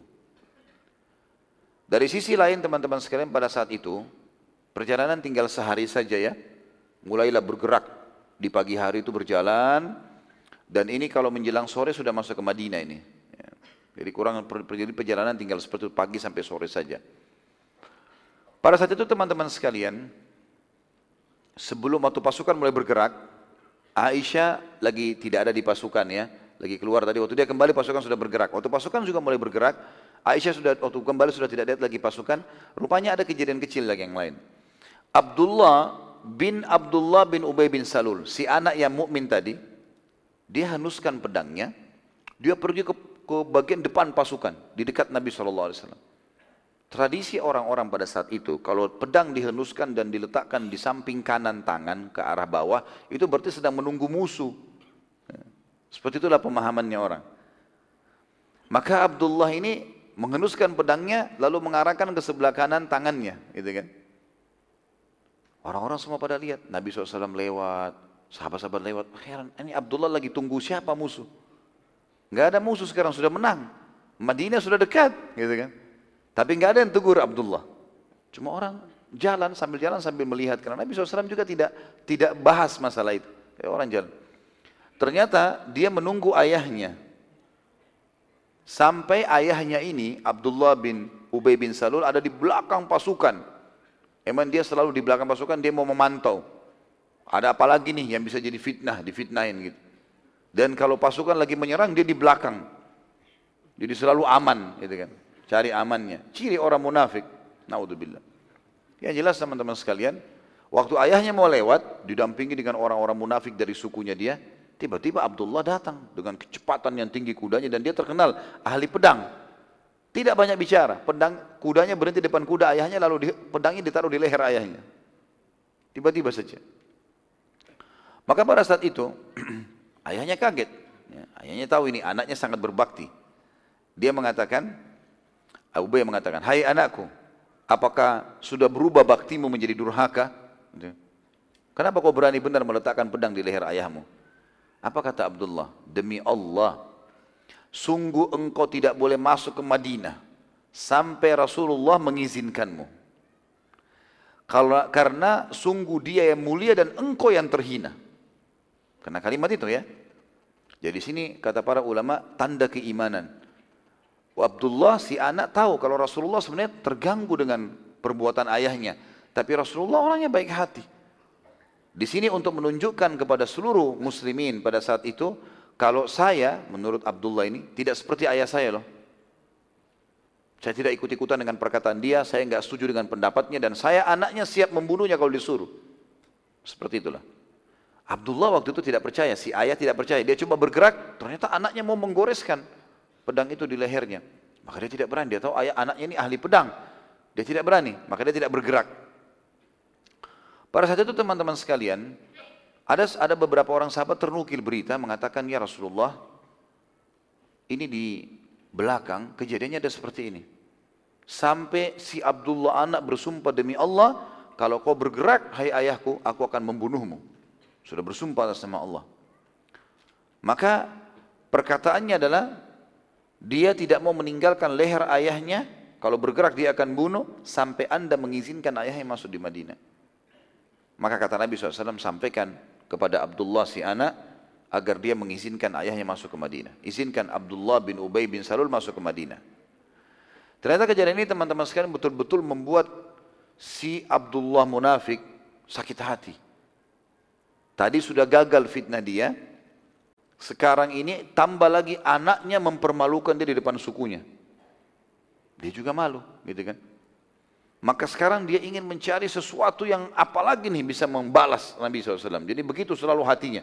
Kalau dia gagal dalam satu fitnah, dia cari fitnah apa lagi nih. Jadi jantung jangan heran kalau ada orang munafik, tadinya benci Islam, kemudian misalnya dia dikalahkan dengan argumen. Nanti dia muncul lagi di sisi yang lain, dia munculkan fitnah baru. Memang sudah begitu kehidupan mereka dari fitnah ke fitnah.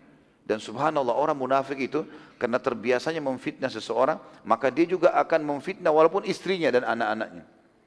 Dalam rumah tangganya pun jadi tidak tenang. Jadi masalah semuanya. Abdullah si munafik ini teman-teman sekalian, ya, Pada saat itu mendengar kalau Nabi SAW menerima firman Allah Subhanahu Wa Taala. Ada firman Allah turun. Jadi selain perbuatan si anak mempermalukan ayahnya, Allah juga turunkan Al-Quran di situ. Pada saat pasukan lagi jalan, wahyu turun kepada Nabi SAW. Turunlah surah Al-Munafikun. Waktu itu. Surah nomor 63, 10 ayat pertamanya. Ayat 1 sampai ayat 10. Bunyinya, A'udzu billahi minasyaitonir rajim. Idza ja'akal munafiquna qalu nashhadu innaka la rasulullah wallahu ya'lamu innaka rasuluh wallahu yashhadu innal munafiqina lakadzibun. Apabila orang-orang munafik datang kepada Muhammad Muhammad, mereka berkata, kami mengakui bahwasanya sungguhnya kau benar-benar utusan Allah dan Allah mengetahui bahwa sungguhnya kau benar-benar utusannya tanpa pengakuan dari mereka pun.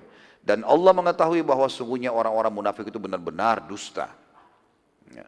Ayat duanya, ittakhadu aymanahum junnatan fasaddu an sabilillah innahum sa'a ma kanu ya'malun. Mereka itu menjadikan sumpah mereka sebagai perisai. Maksudnya untuk mempertahankan harta, kedudukannya, walaupun bohong. Lalu mereka menghalangi manusia dari jalan Allah. Sesungguhnya amat buruk apa yang mereka perbuat itu. Ayat tiganya. Dzalika bi annahum Dzalika bi annahum amanu thumma kafaru fatubi'a ala qulubihim fahum la yafqahun. Yang demikian itu karena sungguhnya mereka telah beriman sebenarnya karena mengucapkan syahadat iman masuk Islam. Kemudian mereka kafir setelah itu lalu hati mereka dikunci mati oleh Allah karena itu mereka tidak dapat mengerti tentang hukum-hukum Allah. Ayat keempatnya, Wa idza ra'aitahum tu'jibuka ajsamuhum.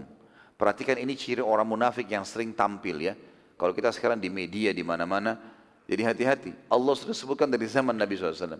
Wa idza ra'aitahum tu'jibuka ajsamuhum wa iyyakulu tasma' liqaulihim ka'annahum khushubun musannadah yahsabuna kulla sayhatin 'alaihim humul adu fahdharhum qatalahumullah anna yufakun. Apabila kamu melihat kepada mereka hai Muhammad, tubuh-tubuh mereka menjadikan kamu kagum. Mereka termasuk suka menjaga kebersihan, kerapian, kelihatan mungkin punya poster tubuh yang kekar. Di zaman Nabi SAW begitu. Ya. Kemudian kalau mereka berkata, kau akan mendengarkan perkataan mereka. Kata para ulama mereka punya retorika dalam menyampaikan. Mungkin mereka putarakan kata, pura-pura senyum, pura-pura ini, atau mungkin menyampaikan argumen dengan menghardik orang, segala macam. Mereka adalah seakan-akan kayu yang tersandar. Ini perumpamaan kayu yang tersandar, maksudnya adalah menyatakan sifat mereka yang buruk, meskipun tubuh mereka bagus-bagus dan mereka pandai berbicara, akan tapi sebenarnya otak mereka kosong dan tidak ada pemahaman tentang kebenaran. Itu dalam tafsirnya kata para ulama ya. Mereka mengira bahwa tiap-tiap teriakan yang keras ditujukan pada mereka. Jadi orang munafik itu, apa pun perkataan yang terucapkan, yang dia dengar, maka mereka mengira bahwasanya mereka yang tertuduh. Dan selama yang hidupnya begitu. Ya sama dengan pencuri lah ya. Kalau misalnya seseorang pernah mencuri uang, lalu setiap dia dengar uang senilai itu, dia akan merasa dirinya, ya mungkin dia yang dimaksud. Padahal sebenarnya tidak ada orang yang bermaksud tentang dia. Orang munafik begitu, hampir seluruh hidupnya, setiap ada teriakan, setiap ada bicara, pembicaraan dia selalu merasa dirinya yang sedang dihardik. Padahal sebenarnya orang mungkin tidak bermaksud tentang dia. Lalu dikatakan oleh Allah Subhanahu wa taala dan kekal dalam Al-Qur'an, mereka itu adalah musuh yang sebenarnya, maka waspadahlah terhadap mereka. Semoga Allah membinasakan mereka. Bagaimanakah mereka sampai dipalingkan dari kebenaran? Di ayat kelimanya, wa idza qila lahum ta'alu yastaghfir lakum Rasulullah lawwaw ru'usam wa ra'aytum yasudduna wa hum mustakbirun. Dan apabila dikatakan kepada mereka, marilah beriman, tidak ya, usah jadi munafik kembali ke Islam yang benar agar Rasulullah memohon ampun untuk kalian Ini, Nabi kalau memohon ampun Allah terima mereka membuang muka mereka dan kamu lihat mereka berpaling sedangkan mereka menyombongkan diri. Ini sudah cirinya. Walaupun kita sampaikan argumen sudah dengan benar, kalau Allah, kalau Rasul, ini loh buktinya, gak mau faham. Gak mau faham. Gak malu, walaupun sudah dipermalukan, tampil lagi. Sudah biasa. Jadi jangan heran. Ya. Saya subhanallah kalau lihat tampil-tampil orang-orang seperti ini, sudah tahu ini Allah sudah sebut dalam Al-Quran. Besok tampil lagi tuh minggu depan buat fitnah baru lagi. Cari lagi bulan depan, terus tidak mau malu, tidak ada malunya gitu. Itu sudah Allah sebutkan. Ayat ke-6-nya, humul ladzina yaquluna la tunfiqu ala man 'inda Rasulillahi hatta yanfaddu walillahi khazainus samawati wal ardi walakinnal munafiqina la yafqahun. Mereka lah orang-orang yang suka mengatakan kepada sesamanya orang Ansar, orang Madinah, janganlah kalian memberi pembelanjaan kepada orang-orang muhajir yang ada di sisi Rasulullah supaya mereka bubar atau meninggalkan Rasulullah. Padahal kepunyaan Allah lah perbendaharaan langit dan bumi, tapi orang-orang munafik itu tidak memahaminya. Maksud daripada ayat ini teman-teman, ayat ketujuh ini adalah perkataan Abdullah bin Ubay bin Salul tadi. Kalian yang memberikan mereka makan, kalian yang memberikan mereka harta kalian, kalian memberikan tempat tinggal kalian, kalian menikahkan dengan wanita-wanita kalian. Jadi ini perkataan Allah singgung gitu kan. Ayat ke-8, yaqulun la in raja'na ila al-madinati la yukhrijanna al-a'azzu minha al-adhall walillahi al-'izzatu wa li rasulihi wa lil mu'minina walakinnal munafiqina la ya'lamun. Mereka berkata, ini perkataan terakhir Abdullah bin Salul, bin, bin Ubay bin Salul. Sesungguhnya jika kita telah kembali ke Madinah nanti, kalau kita sudah tiba di Madinah, benar-benar orang-orang yang kuat, maksudnya kami orang-orang Ansar Madinah, akan mengusir orang-orang yang lemah darinya, maksudnya para muhajirin. Padahal kata Allah, kekuatan hanyalah bagi Allah, bagi Rasulnya, dan bagi orang-orang mukmin. Gak ada lagi kekuatan selain kekuatan itu. Tidak ada lagi fanatisme kesukuan. Tapi orang-orang munafik tidak mengetahui itu. Mereka berusaha merusak citranya orang beriman, tetap mereka akan dipermalukan oleh Allah. Walaupun mereka tidak kapok-kapok, gitu kan. Tapi selalu saja terpatahkan argumentasi mereka. Allah subhanahu wa ta'ala dari 10 ayat ini membongkar kedok para kaum munafikin terutama Abdullah bin Ubay bin Salul kejadian di atas ini makin membuat Abdullah sakit hati lagi tadi sudah gagal fitnahnya ya waktu awal tadi kan dia mau buat berantem nih gagal. Kemudian anaknya permalukan dia di depan sukunya. Kemudian turun ayat membongkar kedok dia. Karena statement yang disampaikan di kemahnya Allah sebutkan dalam ayat ini terutama ayat 9 dan ayat 10 Makin sakit hati dia. Berjalanlah pada saat itu pasukan waktu selesai menerima ayat ini kata Nabi SAW kepada Zaid ibn Arqad radhiyallahu anhu tadi sahabat Nabi itu yang 16 tahun yang, yang menyampaikan fitnahnya Abdullah kepada Nabi SAW. Kata Nabi SAW, inilah orang yang Allah wahyukan kebenaran di kupingnya. Untung Allah masukkan dalam kupingnya, kemudian dia lapor kepada kita. Seperti itulah. Pada saat itu teman-teman sekalian, ini pasukan lagi berjalan, itu tadi kejadian-kejadian sementara pasukan berjalan ya. Abdullah si anak mau membunuh ayahnya, turunnya ayat munafik 10 ayat. Itu terjadi pasukan lagi jalan nih. Dan pasukan kalau jalan pelan-pelan, karena banyak jumlahnya kan. Kita kembali ke tempat istirahat tadi. Aisyah radhiyallahu lagi baring di atas batu sambil menunggu. Ada banyak riwayat menjelaskan masalah itu. Ada satu orang namanya Safwan bin Mu'attil radhiyallahu anhu. Safwan bin Mu'attil ini satu sahabat yang mulia sekali. Amanah luar biasa orangnya. Jadi sahabat ini diamanahkan atau diperintahkan oleh Nabi SAW, dia harus di, jauh di belakang pasukan. Dia tunggu pasukan sampai tidak kelihatan, dia menyisir jalan itu. Kalau ada perisai yang jatuh, ada pedang yang jatuh, ada kendi diambil, itu tugasnya dia. Satu orang saja ditugaskan Nabi SAW ini, memantau dari belakang. Tapi dia, dia syaratnya, pasukan sudah nggak kelihatan, dia jalan. Nanti dia ketemu lagi, lihat pasukan dari jauh, pasukan biarkan jalan sampai habis, sampai sampai kelihatan, baru dia jalan lagi. Seperti itulah. Dia menyusul dari belakang. Maka pada saat Safwan lagi memeriksa tempat istirahat tadi, dia heran melihat ada Aisyah di atas batu. Kata Aisyah radhiyallahu Safwan mengenal wajahku sebelum dia turun perintah menutup wajah, hijab. Masalah cadar, kan istri Nabi SAW semua pakai cadar, muslimat juga pada saat itu pakai cadar.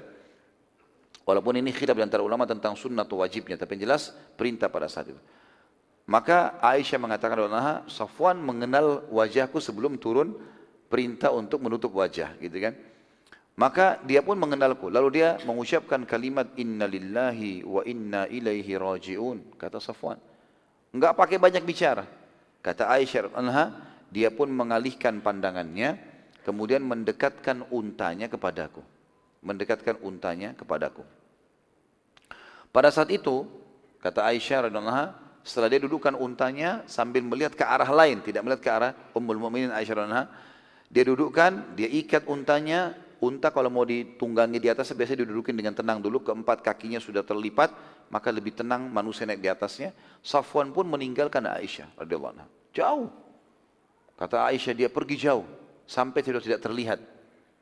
Maka aku pun leluasa naik ke atas unta. Jadi adab yang luar biasa. Karena takutnya kalau wanita naik di atas unta mungkin tersingkap segala macam auratnya. Enggak, ini ummul mukminin. Dan perlu kita garis bawahi teman-teman sekalian. Untuk wanita umum saja kita enggak boleh singkap auratnya, apalagi ini ummul mukminin. Ya. Artinya semua istri Nabi dapat julukan ummul mukminin, ibunya orang-orang beriman. Jadi hukum semua istri Nabi seperti ibu kita. Harus betul-betul dimuliakan gitu.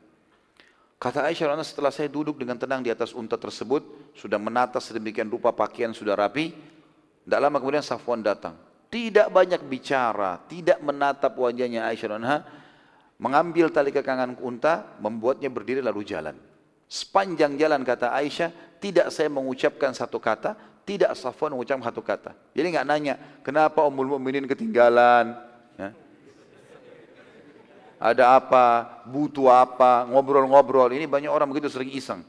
Lihat istrinya orang lagi tidak ada orang di sebelahnya, diajak ngobrol. Gitu. Kalau kalau perlu silahkan, kalau ada yang mau ditanya. Oh, enggak, untuk apa? Gitu kan. Atau mungkin ada kadang-kadang perempuan begitu sebaliknya juga. Lihat suaminya orang lagi sendiri, oh, diajak ngobrol. Mungkin kalau bertanya penting silakan, tapi kalau enggak, mana jalan ini, mohon maaf, mana kamar mandi, mungkin penting. Tapi ini enggak ada kadang-kadang orang begitu. Nah ini Aisyah mengatakan tidak ada satu kata pun, tidak ada kalimat. Sudah paham, sudah difaham kalau ini adalah butuh untuk dibawa. Safwan datang. Subhanallah, waktu pasukan lagi jalan, pas di siang hari, sudah berjalan berapa jam lah kalau kita sekarang ya, dari pagi bergerak. Ini di pasukan ini Abdullah bin Ubay bin Salul di belakang pasukan lagi nyari apa ini supaya balas dendam, gitu kan. Istirahat lagi pasukan. Pasukan mulai istirahat tapi tidak pasang kemah. Hanya berhenti sebentar saja. Para sahabat berada di atas tunggangan mereka, unta dan kuda mereka. Waktu lagi istirahat sebentar, di tengah siang bolong itu, Safwan sama Aisyah datang dari belakang. Dilihatlah oleh Abdullah bin Ubay bin Salul. Dia ucapkan kalimat yang luar biasa. Dia mengatakan, Lihatlah hai muslimin, istri Nabi kalian bersama Safwan. Demi Allah, kalau begini keadaannya, perempuan di atas unta, laki-laki di bawah, tidak mungkin dia ditunjuk ke arah Aisyah. Dia enggak sebut namanya. Tidak mungkin dia, maksudnya Aisyah, selamat darinya Safwan dan tidak mungkin dia Safwan ditunjuk selamat darinya dari Aisyah. Ini maksudnya bahasa isyarat, pasti sudah zina nih. Mana ada orang berdua jalan kemudian tidak terjadi begini dan begitu. Seperti itulah. Dan ini bahaya sekali teman-teman sekalian. Satu hal penting, kita tidak boleh buru-buru menilai orang. Misal contoh, ini saya kasih contoh saja. Supaya memperdekat permasalahan. Kalau misalnya ada satu orang lagi naik mobil, mungkin teman kantor, mungkin segala macam. Di sebelahnya ada seorang perempuan. Kita dalam Islam teman-teman, yang paling pertama kita lakukan adalah sangka baik. Sangka baik. Kalaupun ada syaitan bisikin kita, siapa tuh perempuan? Mungkin ibunya, mungkin istrinya, mungkin anaknya, mungkin ponakannya, banyak mahram. Banyak. Mungkin ponakannya baru datang dari Jawa. Dia bawa. Gitu kan? Sangka baik, lalu tutup pintu syaitan. Enggak perlu kita buka. Itu penting teman-teman sekalian. Enggak perlu kita tiba-tiba langsung menilai orang gitu. Dan ini dilakukan oleh Abdullah ini, langsung menilai. Tapi dia pintar teman-teman sekalian. Dalam Islam, kalau seseorang memberikan isyarat dengan orang memastikan sesuatu itu beda hukumnya. Kalau orang memastikan si fulan zina misalnya, maka dia kena hukum di sini. Tapi kalau dia cuma mengatakan saya melihat semalam si fulan jalan sama fulana, dia tahu sebenarnya yang dia inginkan adalah supaya tersebar fitnah. Dia tidak sebut nama, dia cuma mengatakan kayaknya ada si fulan dan si fulana yang kita kenal semalam jalan bersama tuh. Ini tidak kena hukum. Karena dia tidak sebutkan walaupun sebenarnya diketahui dia sedang melakukan itu. Di sini Abdullah bin Abi Salul tahu masalah itu. Dia tidak mau sebut nama Aisyah, tidak mau sebut nama Safwan. Dalam waktu seketika pada saat teman-teman, karena suara keras dari belakang, dan dia suruh orang-orang munafik yang bersama dia menyebarin berita itu di pasukan, mereka semua balik ke belakang. Betul-betul di siang bolong, kelihatan dengan jelas Aisyah Rana di atas unta, Safwan. Safwan lagi pegang tali unta. Mereka fahamnya tadinya di geranda, kok bisa ada di belakang nih. Muncullah beragam macam was-was syaitan pada saat itu. Kenapa Aisyah tidak di geranda? Kenapa kok bisa di Safwan? Safwan kan tugasnya ngumpulin ini kok bisa di belakang, kok, kok, kok, kena macam-macam, segala macam syaitan bisikin. Itu kata para ulama sejarah, itu menyebar seperti sebuah virus di tengah-tengah pasukan. Sampai orang-orang beriman pun banyak yang terpengaruh dengan itu. Ya. Yang jelas teman-teman sekalian, ada beberapa sahabat yang memang memastikan dengan kalimatnya, mengatakan Aisyah telah berzina dengan Safwan. Yang lainnya cuma mengatakan Kenapa ya? Kenapa ya? Tapi ada beberapa nanti kita sebutkan terutama tiga orang. Satu perempuan dan dua laki-laki itu yang menyebutkan secara langsung maka mereka kena hukum. Nanti kita jelaskan. Aisyah Rana berkata, waktu sudah bergabung dengan pasukan dan itu sudah dekat dengan pintu gerbang Madinah, Aisyah tidak tahu apa yang sedang tersebar di beritanya, tidak ngerti apa yang sedang terjadi. Bergabung, masuk ke dalam kota Madinah. Kata Aisyah dalam riwayat ini, Aku pun sakit selama 20 hari berturut-turut. Dan aku melihat selama 20 hari itu perilaku Nabi SAW berubah padaku. Tidak seperti biasanya. Biasanya Aisyah ini karena umurnya masih sangat muda dimanja sekali oleh Nabi SAW. Gitu kan? Beda dengan istri yang lain. Istri lebih disayang, lebih dimanjakan. dan Ini Nabi SAW berubah total, tidak seperti biasanya. Lalu kata Aisyah, saya benar-benar tidak tahu tuduhan yang sedang tersebar di tengah-tengah muslimin tentang saya. Gitu kan. Lalu kemudian Nabi SAW sering kali kalau datang ke rumah cuma menanyakan bagaimana kabarmu. Sebatas itu. Biasanya Nabi SAW bercanda dengan Aisyah, duduk makan sama-sama, saling suap makanan. Ini enggak pernah. Tapi kita bisa lihat teman-teman sekalian pelajaran. Kita mulai dari para akhwat kita. Kira-kira kalau suaminya lagi berubah sikap begini, apa yang dilakukan? Umumnya orang kalau tidak beriman sama Allah berbahaya sekali. Kenapa kau berubah? Kau sudah ada perempuan lainnya. Ah inilah, apalah segala macam. Ya. Mungkin tuduhan-tuduhan yang sembarangan tanpa mengetahui kenapa suaminya berubah sikap, gitu kan? Maka ini berbahaya sekali. Aisyah mengatakan selama 20 hari sama sekali perubahan Nabi SAW terjadi. Total. Cuma tanya bagaimana kabarmu? Baik, selesai. Nabi duduk, mau makan? Iya. Udah di makan. Jadi beda sekali. Seperti orang yang lagi jengkel, tanda kutip ya. Karena Nabi SAW manusia juga, walaupun Nabi. Dan Nabi lagi menunggu informasi dari langit. Dan pada saat itu teman-teman, wahyu terputus dari langit sebulan. Biasanya, kalau ada kejadian, wahyu langsung turun menyampaikan informasi. Ini enggak, sebulan gak ada wahyu. Jadi selama 20 hari itu, Nabi SAW nunggu wahyu sambil nyari informasi di Madinah ini sudah makin panas. Teman-teman bayangkan ini contoh saja. Kalau ada seorang istri ustadz selingkuh, atau berita gosip selingkuh, kira-kira heboh nggak? Apalagi kalau sekarang dengan media ya yang ada gitu kan.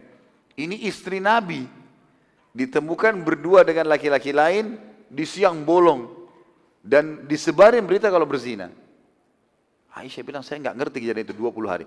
Lalu Aisyah berkata, Waktu saya melihat, waktu aku melihat perubahan sikap dari Nabi SAW, maka aku berkata dengan sangat baik. Aisyah mengatakan, Ya Rasulullah, kalau anda tidak punya hajat dengan aku, izinkan aku ke rumah orang tuaku. Jadi nggak marah, nggak apa. Kata Nabi SAW, baiklah. Diantar oleh Nabi SAW ke rumah Abu Bakar. Dan ini sebuah akhlak yang mulia teman-teman sekalian. Dari dua sisi. Satu sisi istri harusnya bermuamalah dengan baik seperti ini. Mungkin suaminya lagi punya masalah, ya di kantornya mungkin lagi punya masalah dengan orang tuanya mungkin punya masalah dengan kerabatnya mungkin punya masalah pada saat lagi utang. Tapi ada ada sebagian orang dia bisa dengan kedewasaan dan kebijaksanaannya membagi eh, dalam dirinya itu. Misal dia lagi emosi dengan si A dia bisa tiba-tiba redam dengan si B. Ada orang bisa begitu. Itu dewasa sekali bijak. Dia lagi marah maka dia bisa kontrol. Ada orang yang nggak bisa. Dia kalau marah sini dia marah sama semuanya Bahkan sendok sama piring pun dimarahin sama dia. Jatuh sendoknya. Bodoh kamu, kenapa jatuh? Saya tidak bisa kontrol. Ada orang bisa kontrol. Nah orang orang yang bisa mengontrol ini orang dewasa itu bagian daripada akhlak yang mulia. Nabi SAW bisa mengontrol. kontrol yang luar biasa. Dalam kondisi gosip yang besar tentang istrinya berzina, gitu kan. Ini bisa memalukan nama baiknya, bisa memalukan Islam. Kalau benar, gitu kan. Ini bagaimana cara? Tidak ada cara memperbaiki ini kecuali wahyu dari langit. Kalau turun wahyu baru baik ini. Kalau di tengah-tengah manusia susah. Dan dari sisi lain, Nabi SAW juga tidak tergesa-gesa. Jadi Aisyah sendiri akhlak mulia pada saat suaminya berubah sikap maka dia tidak buru-buru menilai buruk suaminya maka dia malah pamit meninggalkan rumah tapi pamit baik-baik ke rumah orang tuanya dan diizinkan oleh suaminya maka dia pergi. Sisi yang lain suami, sisi suami jangan buru-buru teman-teman sekalian menilai negatif istrinya. Apalagi kalau cuma sekedar gosip-gosip saja. Ya, harus kita punya prinsip dalam rumah tangga, kalau kita nggak lihat sendiri, nggak dengar sendiri, nggak usah nilai. Karena orang pasti banyak hasut. Ya. Melihat antum mungkin baik, mesra sama istri atau sama suami, lalu kemudian dia hasut. Mungkin dia sebarin segala macam, jangan mudah terpengaruh. Dan dalam rumah tangga tidak boleh orang ketiga masuk mencampuri rumah tangga itu. Tidak boleh. Jangan pernah bermusyawarah kecuali pada ahlinya. Kalau para ulama, yang bijak, kita tanya hukum, bagaimana menyikapi istri yang malah sholat, misalnya bagaimana menyikapi suami yang tidak memberikan nafkah, tanya hukum syari. Dan kita redam itu, hanya kita dengan pasangan kita yang mengetahuinya, maka itu sangat baik. Jangan ke mana-mana ini berita rumah tangganya. Ya. Misal kita berbuat salah atau dia berbuat salah pasangan kita, kemudian tersebar ke sana sini, kan jadi masalah baru. Jadi seakan-akan nanti sudah aib. Kita sudah baikan tapi orang sudah tahu, oh dulu dia pernah bertengkar tuh, sudah baikan ya. Kan jadi tidak enak ya. Jadi nggak enak. Ada ada subhanallah orang kalau lewat orang sudah tahu si fulan semuanya masalahnya 100 masalah sudah tahu. Karena semua orang dikasih tahu. Saya mau cerita ya, saya mau curhat tapi jangan cerita orang ya. Tapi semua orang dibilangi begitu. Dalam pepatah dikatakan rahasia itu berada di antara dua bibir. Bukan di antara dua orang. Ngerti maksudnya? Hah? Sudah sarapan belum tadi? Sudah ngerti ya? Rahasia itu akan tertahan dan terjaga selama berada di dua bibir. Antum nggak ceritain sama siapa pun. Maka dia akan terjadi rahasia. Tapi bukan di antara dua orang. Kalau antum sudah bilang sama satu orang, saya cerita ya, tapi jangan cerita orang, itu sudah terbagi ke orang-orang. Susah sekali untuk itu. Ya. Dan pepatah juga mengatakan, kalau engkau titipkan emas pada orang, pastikan dia tidak akan bertambah. Tapi kalau kau titipkan kata-kata, pastikan dia akan bertambah. Kita ceritain cerita Ani, satu paragraf, saya begini dan begitu. Nanti yang dengar ini nambahin dua paragraf. Yang ketiga tiga paragraf, lama-lama jadi satu buku kisah hidup kita. Nah. Jadi harusnya hati-hati teman-teman sekalian. Di sini sikap yang bijak dari Nabi SAW silakan pulang. Baik. Ini lagi masalah besar di Madinah nih. Gosip lagi ke sana sini. Aisyah pun radhiyallahu anha tinggal di rumah orang tuanya mulai dari hari ke-20 setelah kejadian itu ya. Setelah sakit 20 hari belum pulang ke rumah orang tuanya. Di sisi lain, waktu itu wahyu terputus dari Nabi SAW dan ini sungguh cobaan yang sangat berat bagi jiwa seorang mukmin. Tapi tawakal kepada Allah bisa mengobati itu. Allah Subhanahu wa taala menurunkan Al-Qur'an. Ada ayat Al-Qur'an yang menjelaskan tentang bagaimana uh, seorang mukmin harusnya kalau menghadapi masalah bertawakal kepada Allah sambil coba membendung semampunya saja, tapi tidak menyita waktunya di situ. Dalam surah Hud surah nomor 11 ayat 49 Allah berfirman, "A'udzu billahi minasyaitonir rajim. Tilka min amba'il ghaibi nuhiha ilaik. Ma kunta ta'lamuha anta wala qaumuka min qabli hadza. Fasbir innal aqibata lil muttaqin." Artinya ujung-ujungnya teman-teman selama kita benar pasti Allah akan berikan kemenangan, tapi prosesi sampai ke garis finish itu memang prosesi sabar di situ. Jangan buru-buru kita menghilangkan pahala kita dengan berkeluh kesah sana sini tanpa menemukan eh, tanpa bertawakal kepada Allah SWT. Kata Allah kepada Nabi SAW, itu adalah di antara berita-berita penting tentang gaib yang kami wahyukan kepada Muhammad. Ini setelah Allah SWT ceritakan kepada Nabi SAW kisah-kisah para nabi-nabi dalam surah Hud ya.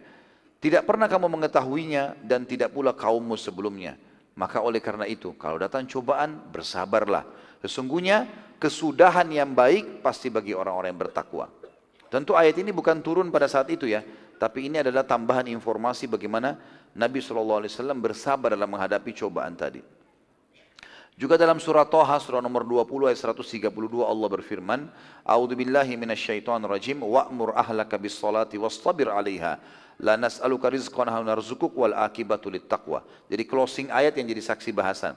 Dan perintahkan kepada keluargamu mendirikan salat dan bersabarlah kamu dalam mengerjakannya. Kami tidak pernah meminta rezeki kepadamu hai Muhammad, kamilah yang memberikan rezeki kepadamu dan ketahuilah akibat yang baik pasti bagi orang-orang yang bertakwa. Artinya kalau kita pun datang cobaan sabar, kita akan lalui dan pasti kemenangan Allah akan menjadikan terakhirnya untuk orang-orang yang beriman. Kita kembali kepada kisah kita. Suatu hari seorang wanita Ansar yang bernama Ummu Muslih radhiyallahu anha sedang keluar rumah mau menuju ke uh, maaf saya bahasakan ini WC umum. Jadi di Madinah dulu karena tidak ada WC di rumah gitu kan. Mereka di sisi padang pasir Madinah tempat tertentu ada seperti dianggap WC umum untuk wanita, WC umum untuk laki laki oh, pria gitu kan. Aisyah radhiyallahu waktu itu kebetulan punya hajat. Orang kalau mau buang air besar, buang air kecil, mau mandi, pergi ke sana. Aisyah pun keluar membawa wadah airnya. Kebetulan Ummu Muslih keluar dari rumahnya juga. Karena perempuan sudah tahu WC umumnya di sana, maka mereka ke sana sama-sama. Ya? Maka pada saat itu Ummu Muslih ini tahu betul bahwasanya salah satu penyebar gosip terbesar di Madinah anaknya dia bernama Muslih. Jadi waktu Abdullah bin Ubay bin Salul ini nyebarin berita, ada di antara orang-orang beriman yang kena fitnah. Fitnahnya apa? Dia yakin kalau Aisyah sudah berzina betul sama Safwan. Bahkan dia ngobrol ke sana sini. Itu adalah Muslim. Muslim ini sahabat Nabi sebenarnya, baik orangnya. Termasuk hadir di perang Badar. Tapi dia kemakan gosipnya Abdullah bin Ubay ini. Makanya hati-hati teman-teman sekalian. Jangan, kalau perlu jangan pernah dengarin gosip.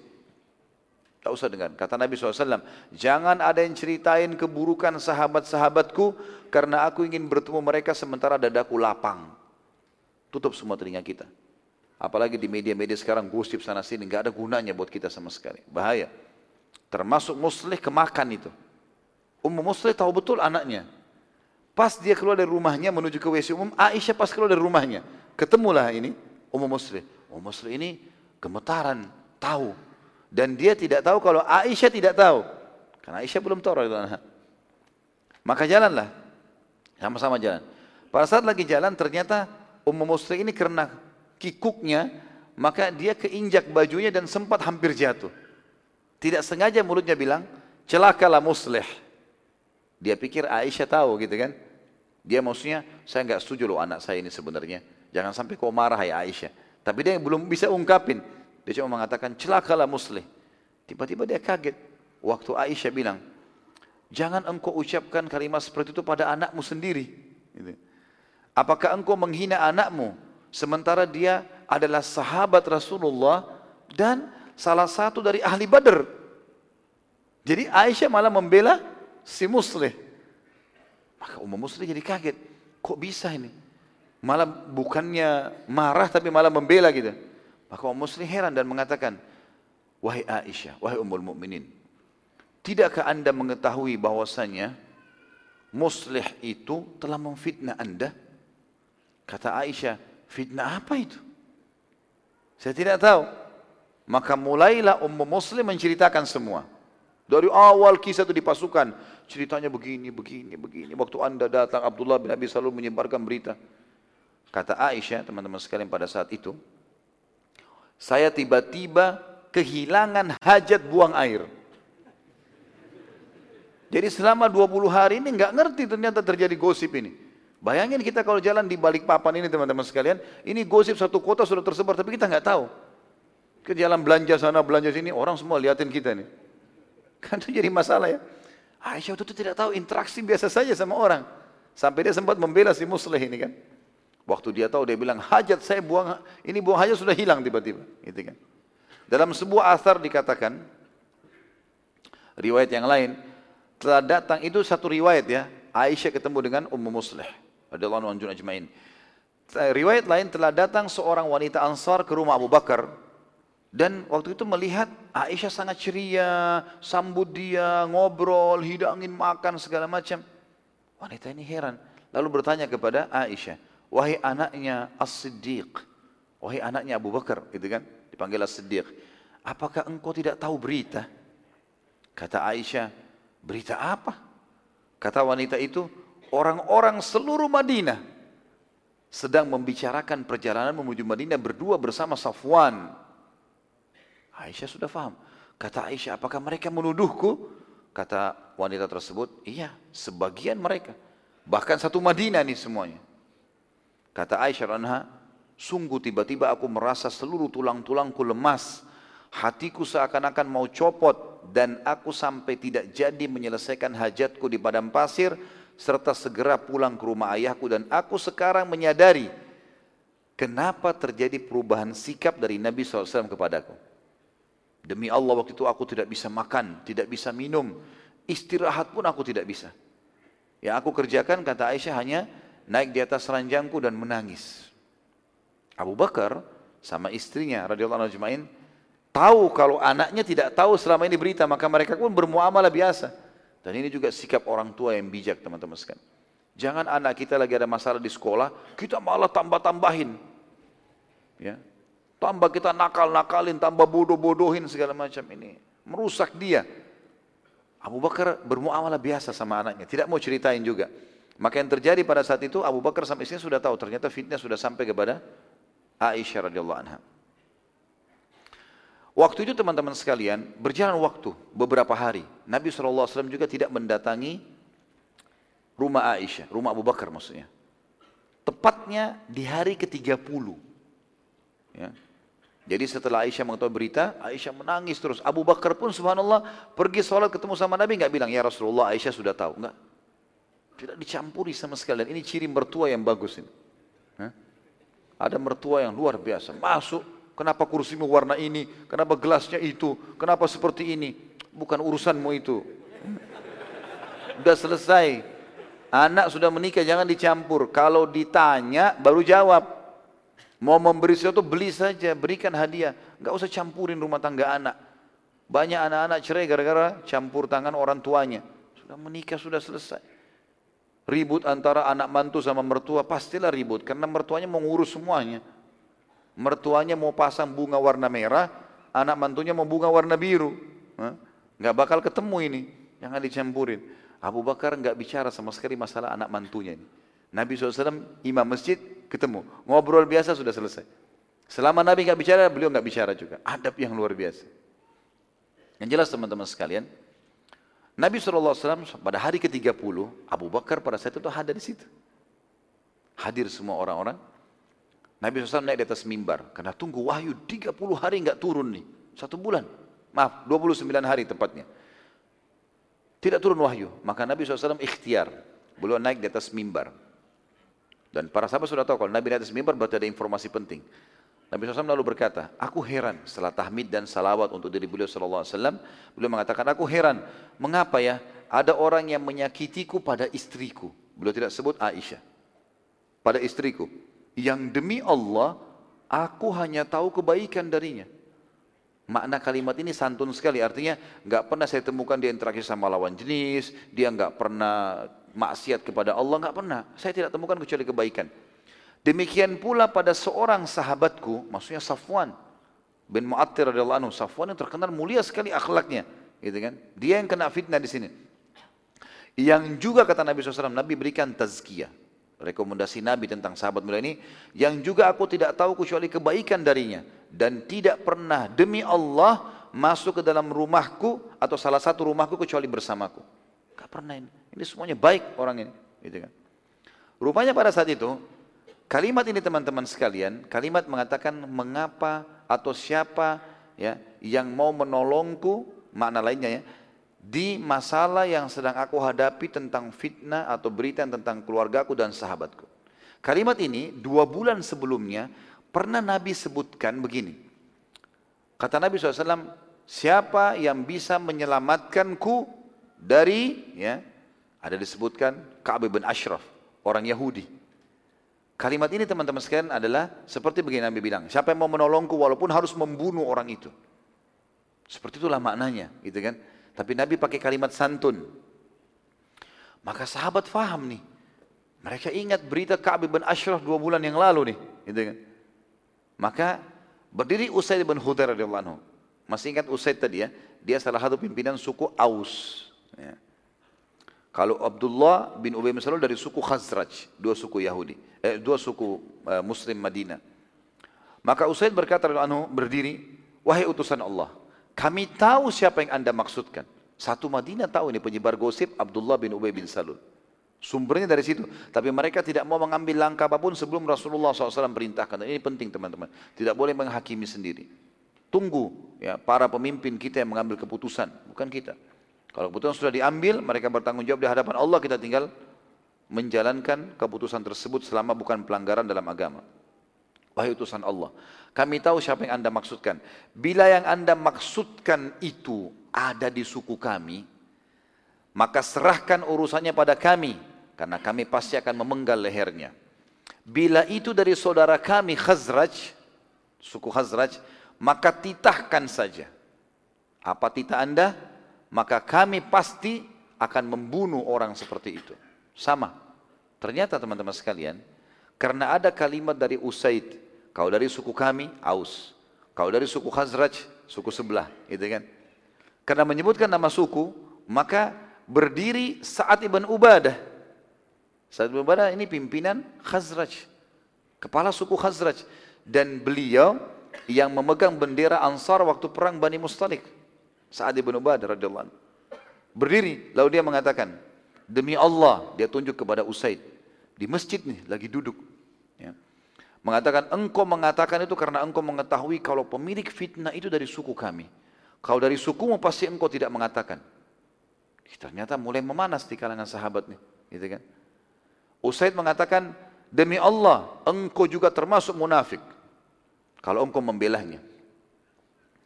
Maka melihat keadaan ternyata makin memburuk nih. Berdiri lagi satu dari suku Aus mencaci maki Hazrat ini mulai ribut. Nabi SAW lihat tidak ada solusi ini.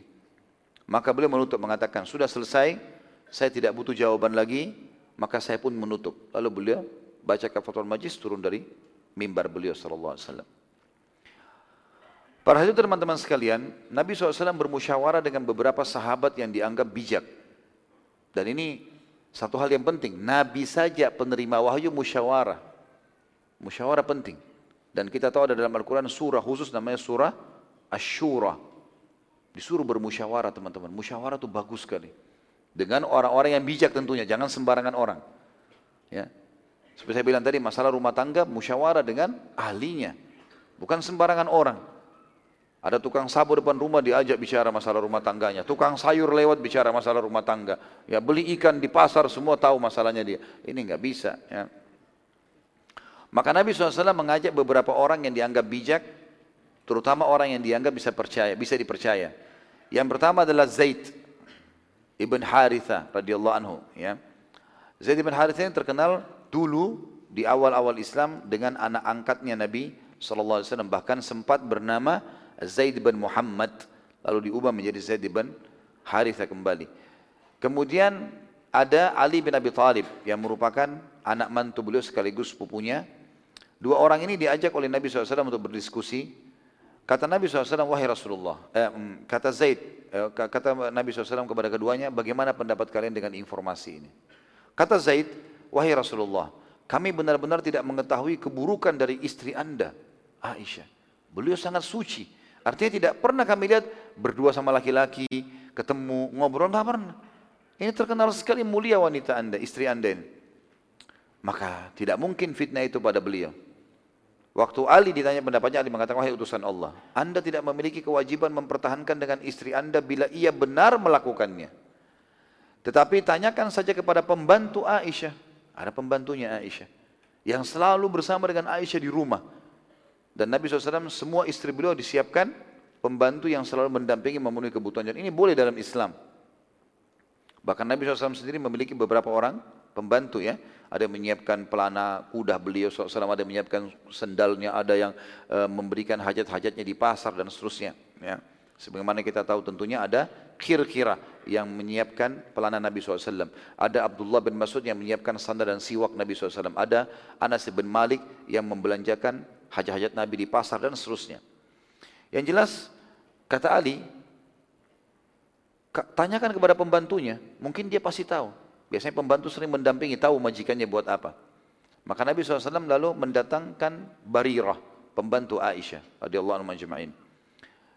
Maka saat itu Barirah ditanya, bagaimana pendapatmu tentang berita ini? Dan bagaimana pendapatmu tentang Aisyah? Jujur, sampaikan apa adanya. Kata Barira, demi Allah, aku tidak mengetahui kecuali kebaikan. Dan Aisyah tidak pernah melakukan kemaksiatan dan kesalahan. Enggak ada. Waktu itu, karena ini lagi lagi sementara mengumpulkan informasi, Ali lalu membentak Barira. Jujurlah kepada Rasulullah SAW.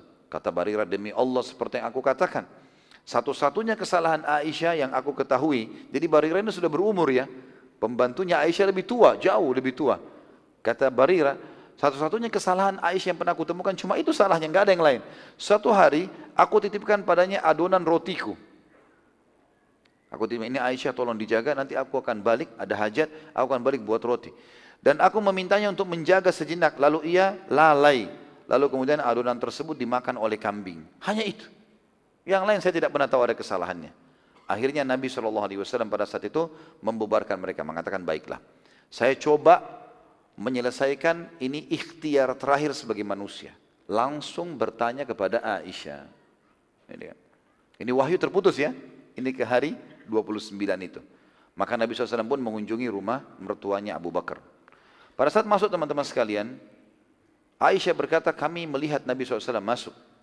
Dan aku pun dalam kondisi tubuhku lemas, berhari-hari nggak makan, sedih, menangis. Ya kenapa ini bisa terjadi gitu kan? Tetapi Nabi SAW setelah salaman dengan mertuanya Abu Bakar dengan istrinya, kemudian Nabi SAW duduk di sebelah Aisyah, lalu mengucapkan kalimat yang santun sekali. Dan ini akhlak yang baik teman-teman. Kalau ada informasi salah tentang istri kita, jangan buru-buru marah-marahin, usir, pastikan dulu. Apa kata Nabi SAW? Perhatikan Nabi, gosip sudah di mana-mana. Wahai Aisyah, bertakwalah pada Allah dan ketahui bahwa Allah itu maha pengampun. Bila seandainya engkau benar telah melakukan seperti yang disebarkan oleh orang-orang, maka bertaubatlah pada Allah.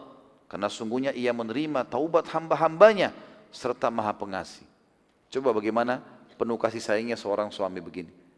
Kalau kau betul sudah selingkuh, berbuat yang salah, maka Allah maha pengampun. Taubat perbaiki. Bila tidak, kalau kau tidak lakukan, maka yakinlah pasti Allah akan menurunkan wahyu dari langit yang akan membebaskanmu dari fitnah ini. Kata Aisyah, pada saat saya mendengarkan pernyataan Nabi Wasallam tentang kata-kata tadi, kalau kau melakukan bertaubatlah, tiba-tiba tubuhku yang lemas menjadi kuat. Lalu aku pun duduk dengan tegak. Lalu aku mengatakan, ya Rasulullah, anda pun sudah termakan, terpengaruh dengan gosip itu. Jadi yang ditangkap oleh Aisyah adalah kalimat tadi. Seakan-akan Nabi bilang kalau kau berbuat bertaubatlah. Seakan-akan Nabi pun sudah masuk ke dalam masalah. Padahal sebenarnya tidak. Nabi sangat bijak dalam menyampaikan tadi kan. Memang betul apa yang disampaikan. Kalau saya tidak tahu loh nih gaib. Kalau kau lakukan taubat. Kalau tidak pasti Allah akan turunkan ayat. Maka Nabi SAW diam saja. Lalu kemudian Abu uh, Aisyah mengarahkan pandangan matanya ke ayahnya Abu Bakar radhiyallahu anhu majma'in. Ayahku, ucapkan sesuatu. Jawab Rasulullah SAW. Kalian kan tahu siapa saya. Apa jawaban Abu Bakar ayahnya? Berarti kan kalau kita di posisi Aisyah ini. Satu Madinah sudah gosipin, tersebar sana sini. Suaminya beliau juga Nabi belum terima wahyu. Bahkan membilikan pilihan. Kalau kau berbuat salah tobatlah, kalau enggak yakin Allah turunkan. Menghadap ke ayahnya, kata ayahnya apa? Wahai anakku, aku tidak tahu harus menjawab apa Rasulullah. Aku juga tidak tahu kalau Rasulullah tidak tahu, aku lebih tidak tahu. Sudah tertutup lagi pintu, suaminya, ayahnya tertutup. Tinggal satu, ibunya. Ada ibunya di sebelah. Wahai ibuku, jawab Rasulullah SAW. Sampaikan sesuatu. Maka kata ibunya sama, seperti dengan Abu Bakar. Wahai anakku, aku tidak tahu harus mengucapkan apa. Tak tahu harus jawab apa Rasulullah. Aku tidak tahu kalau lakukan atau tidak, ini tidak ngerti. Maka lebih baik diam. Diam itu emas, itu kan? Apalagi kalau fitnah sedang terjadi teman-teman, hati-hati ya. Kalau kita dengarin fitnah tersebar tentang seseorang, makin kunci mulut kita.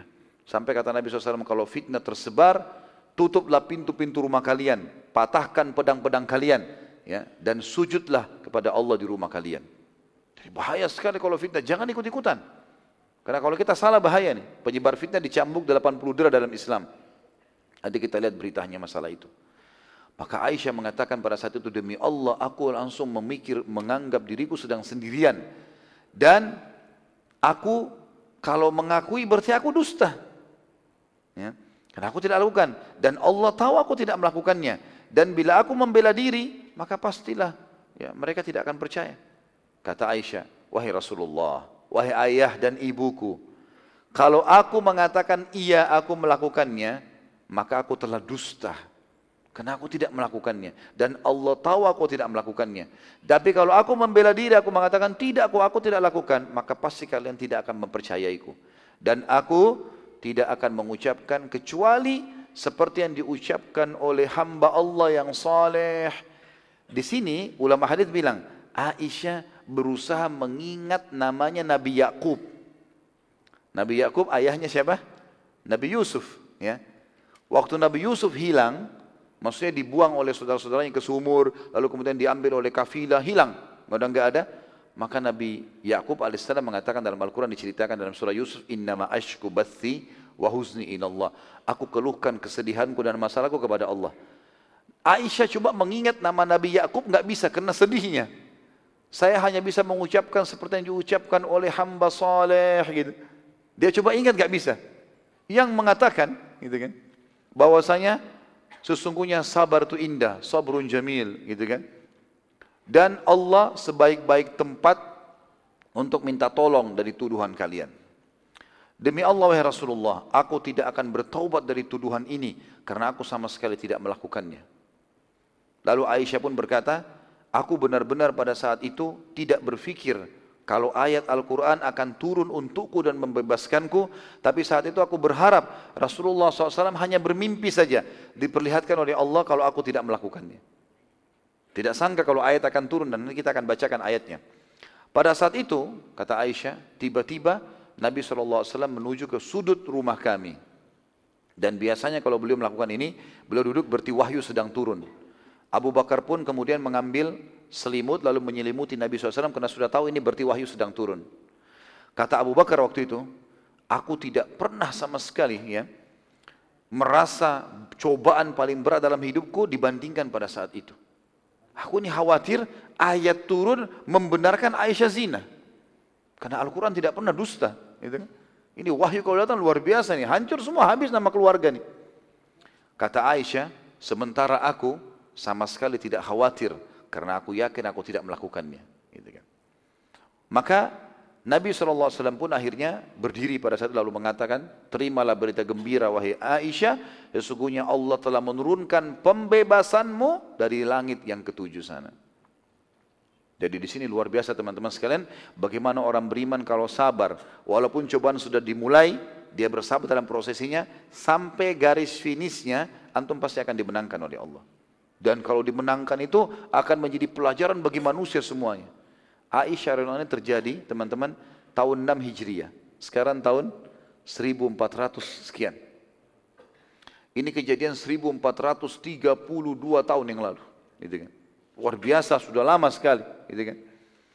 Tapi kita masih bahas sekarang dan kita seperti hadir dalam kejadian itu, gitu kan. Dan ini akan terus disampaikan oleh orang-orang beriman, para dai-dai. Pembebasan Ummul Mukminin Aisyah radhiyallahu Siddiqah binti Siddiq ya, dari langit sana karena Allah kekalkan dalam Al-Qur'an. Maka Nabi SAW mengatakan, terimalah berita gembira hai Aisyah, karena Allah telah turunkan pembebasanmu dari langit, ya, dari tuduhan fitnah tersebut. Abu Bakar langsung gembira lalu mengatakan, wahai Aisyah, berdirilah, terima kasihlah pada Rasulullah SAW. Kata Aisyah apa? Aku tidak mau terima kasih pada Rasulullah. Hmm. Aku akan berterima kasih kepada Allah yang telah menyelamatkanku. Gitu kan? Maka pada saat itu pun Nabi SAW ke masjid mengumpulkan para sahabat lalu berkhutbah dan menyampaikan turun surah An-Nur. Surah nomor 24 ayat 4 sampai ayat 26. Panjang ayatnya. Saya mulai dengan ayat 4. Allah berfirman, A'udzu billahi minasyaitonir rajim. Surah An-Nur surah nomor 24 ayat 4 sampai ayat 26. والذين يرمون المحصنات ثم لم يأتوا بأربعة شهداء ثم لم يأتوا بأربعة شهداء فاجلدوهم ثمانين جلدة فاجلدوهم ثمانين جلدة ولا تقبلوا لهم شهادة أبدا وأولئك هم الفاسقون dan orang-orang yang menuduh wanita-wanita yang baik berbuat zina. Ini kata para ulama tafsir pengikraran dari Allah langsung Aisyah wanita baik dan menjadi hukum bagi semua wanita mukminah yang baik kalau dituduh zina. Dan mereka tidak mendatangkan empat orang saksi. Setiap orang bilang si fulan berzina, harus datang empat orang saksi. Dan ulama memberikan syarat juga empat orang ini harus melihat lokasi yang sama, waktu yang sama, pakaian yang sama, itu kan? Kemudian orang yang sama. Jadi misalnya empat orang ini menyaksikan orang lagi berzina di sebuah tempat misalnya, sama-sama posisinya di tempat itu orangnya sama, waktunya sama, maka diterima kesaksian tapi empat orang. Gitu kan? Kalau yang satu lihat pagi, yang satu lihat malam, atau yang satu lihat minggu lalu nggak bisa. Apa kata Allah? Kalau saksinya kurang dari empat orang, maka derahlah mereka. Yang menuduh itu cambuk mereka. 80 kali derah. Dan jangan kamu terima kesaksian mereka selama-lamanya. Kalau sudah pernah berbohong, jangan terima lagi kesaksiannya. Dan mereka itulah orang-orang yang fasik. Di Madinah teman-teman sekalian tadi sempat saya bilang ada tiga orang dari sahabat Nabi yang terang-terangan mengucapkan Aisyah berzina dengan Safwan kalimat itu. Abdullah bin Ubay pintar dia. Di awal dia nggak sebutin nama kan? Tadi saya sudah jelaskan. Kalau dia cuma memberikan isyarat, belum langsung kena hukum. Tapi kalau terang-terangan, maka harus kena hukum. Ada tiga sahabat, satu laki, perempuan dan dua laki-laki. Kalau yang laki-lakinya adalah Musleh bin Abi Musleh. Ya, ini tadi yang ibunya bertemu dengan Aisyah dan akhirnya menceritakan kepada Aisyah. Kemudian yang kedua, laki-laki Hassan bin Thabit. Ini penyairnya Nabi, orang tua ini, sahabat tua gitu. Tapi subhanallah kemakan juga gosip ini. Yang ketiga wanita adalah Hamna binti Jahash. Hamna binti Jahash tahu siapa ini teman-teman? Iparnya Nabi. Adiknya dia Zainab binti Jahash, istrinya Nabi. Ini juga sebarin berita. Jadi ayat turun menderah 80 kepada tiga orang ini. Karena secara terang-terangan, betul gosip ke sana sini, tapi sumbernya dari orang-orang ini. Enggak mungkin satu kota semuanya dicambukkan gitu. Sumbernya dari mana? Abdullah bin Ubay selamat karena dia tidak sebutkan nama. Ayat kelimanya, illalladzina tabu min ba'di dzalika wa aslahu fa innallaha ghafurur rahim. Kecuali orang-orang yang bertaubat sesudah itu dan memperbaiki dirinya, maka sungguhnya Allah Maha Pengampun lagi Maha Penyayang. Perlu kita garis bawahi juga satu hal yang pernah saya sebutkan di uh, pertemuan pertemuan kita sebelumnya. Dalam Islam teman-teman kalau seseorang kepergok melakukan satu perbuatan, maka hukum berlaku padanya walaupun dia bertaubat. Contoh, ada orang lagi mencuri di satu toko, ketangkap, kepergok lagi mencuri, kepergok di hotel lagi zina, kepergok, ketangkap, oleh pihak pemerintah setempat. Dan kalau di situ lagi diterapkan hukum Islam maka berlaku padanya kisos. Dipotong tangannya dirajam kalau dia sudah nikah dicambuk kalau dia belum menikah kalau zina ya. Kalau kepergok walaupun dia taubat misalnya dalam proses di penjara dia taubat nasuha. Tetap dipotong tangannya karena kepergok. Kalau nggak kepergok maka beda. Dalam Islam saya sudah pernah jelaskan teman-teman tidak ada pengakuan dosa kita bukan seperti orang-orang Katolik ya datang ke pasturnya lalu mengaku dosa. Dipercikin air sudah bersih. Ya. Kita nggak seperti itu. Islam tidak ada kita datang pada ustadz atau kiai, saya pernah buat begini, buat begini, buat begini, nggak usah ceritain. Tanya gini, bagaimana cara taubat? Itu saja pertanyaan, nggak usah buka aib kita. Nggak usah gua cerita panjang lebar, saya pernah berzina di hotel ini tahun sekian, saya pernah ketemu sama si Fulan. Bukan ceritanya.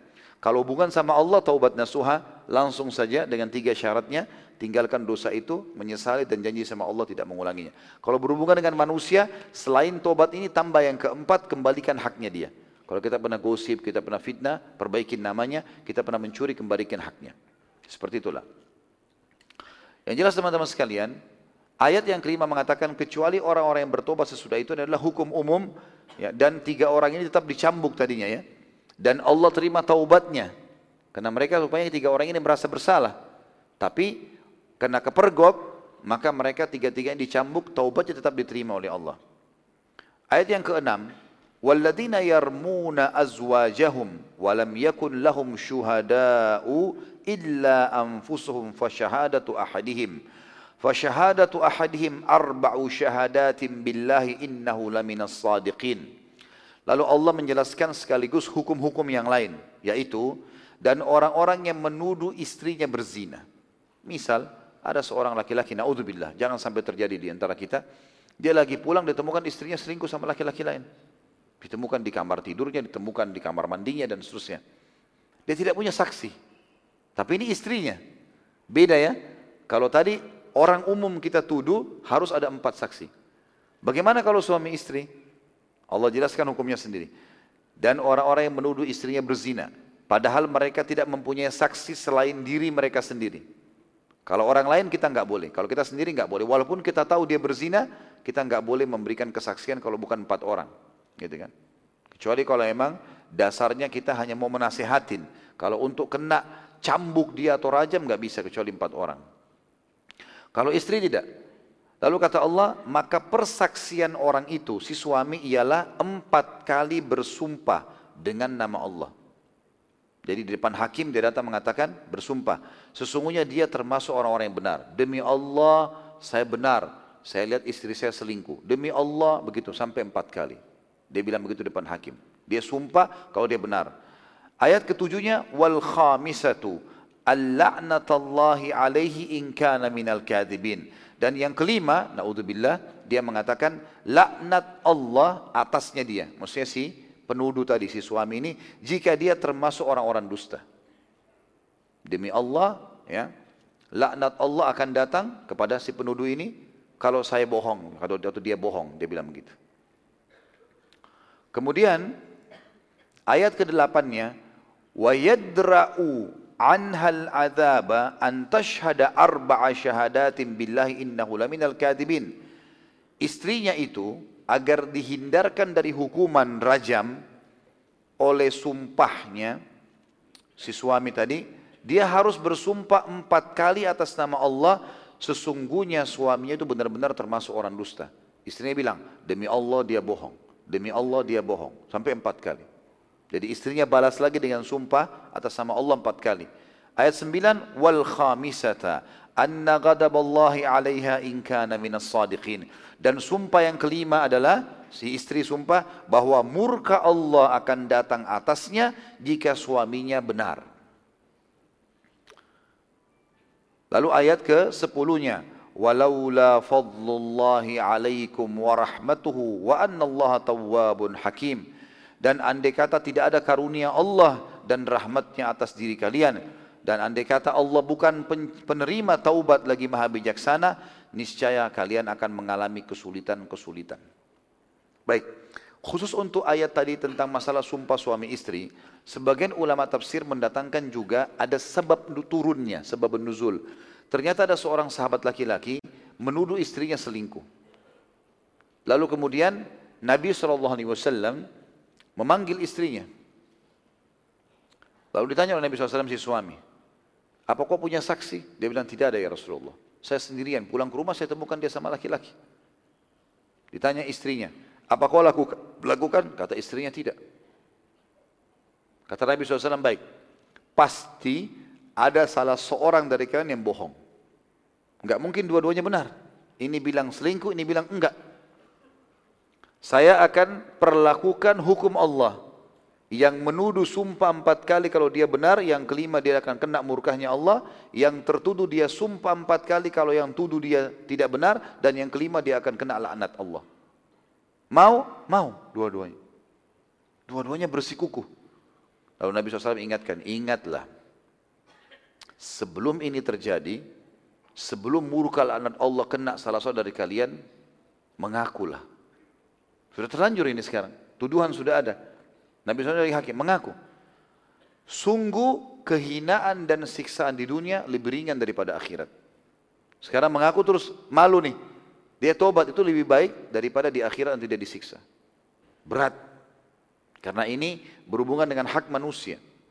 Hak suami kan tidak boleh diselingkuhi seperti itulah ya.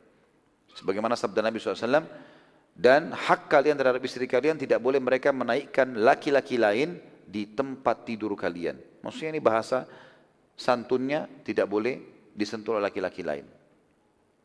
Tentu laki-laki juga sama, tidak boleh selingkuh, tapi ini hak yang dimasukkan oleh Nabi SAW kepada hak suami. Baik, ternyata dua-duanya tidak mau, maka Nabi SAW mulailah. Silakan kamu hai suami, ucapkan, demi Allah saya benar, demi Allah saya benar, empat kali. Yang kelima, murka Allah, gitu kan. Akan datang kepada dia kalau dia bohong. Sudah selesai, Nabi SAW pindah kepada istrinya. Kamu sekarang sumpah. Empat kali kalau kalau dia bohong. Demi Allah dia bohong. Demi Allah dia bohong empat kali. Yang kelima, laknat Allah akan datang kepada dia kalau dia bohong atau suaminya benar. Setelah itu, Nabi SAW memisahkan mereka berdua. Dan ini termasuk salah satu dalam bab fikih kita, namanya tolak bayin. Cerai abadi ini. Kalau sudah begini, nggak bisa lagi rujuk. Walaupun sebelumnya belum pernah cerai. Kan dalam Islam ada cerai dua kali kan at-talaqu marratan kata Allah. Kata Allah cerai dua kali. Maksudnya kalau orang bilang suami bilang saya ceraikan kamu sama istrinya. Sekali saja maka masih dinamakan tolak raj'i, masih boleh kembali. Dalam tiga kali masa haid setelah pengucapan, kalau mereka baikan, mereka kembali, mereka berhubungan biologis, maka rujuk dengan sendirinya. Walaupun tidak ada akad nikah. Tapi kalau sudah lewat tiga kali masa haid berarti harus akad nikah baru, wali lagi segala. Tapi masih bisa rujuk, namanya tolak raj'i. Itu kalau sekali ucapan. Dua kali ucapan masih sama. Tapi kalau tiga kali diucapkan, saya sudah ceraikan kamu misalnya. Yang ketiga kali, naudzubillah dia ucapkan, maka namanya tolak bayin. Nah tolak bayin ini ada dua macam. Ada tolak bayin yang sifatnya masih bisa kembali, tapi ada syaratnya. Kalau dengan ucapan lisan saja, ini tolak bayin yang pertama, maka si mantan istri harus nikah sama laki-laki lain.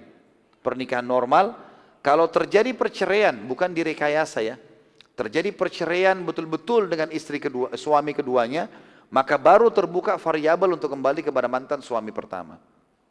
Tidak boleh direkayasa. Kalau rekayasa masuk dalam dosa besar.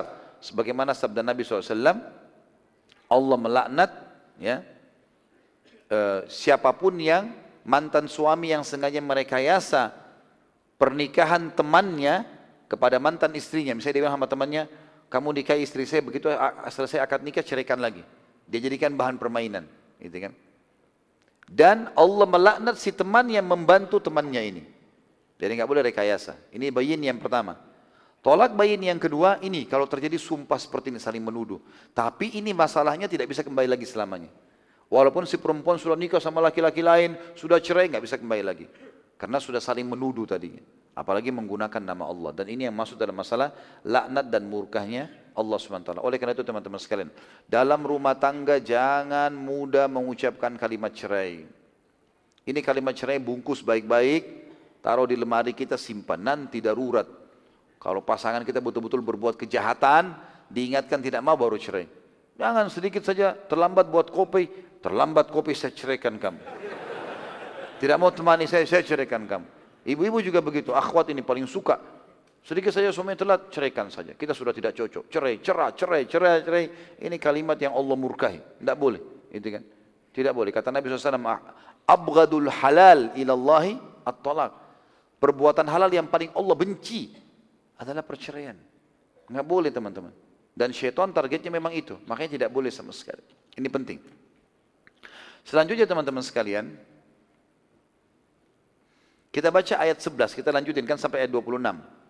Kita kembali sekarang ke kasus ifq, fitnahnya ya, yang disebarin zinanya Aisyah dengan Safwan radhiyallahu anhu. Tentu terselamatkan dari fitnah ini. Ayat 11, "Innal ladzina ja'u bil ifki usbatum minkum la tahsabuhu syarran lakum bal huwa khairun lakum likulli imri'in minhum maktasaba minal ithm walladzi tawalla kibrahu minhum lahu azabun azim."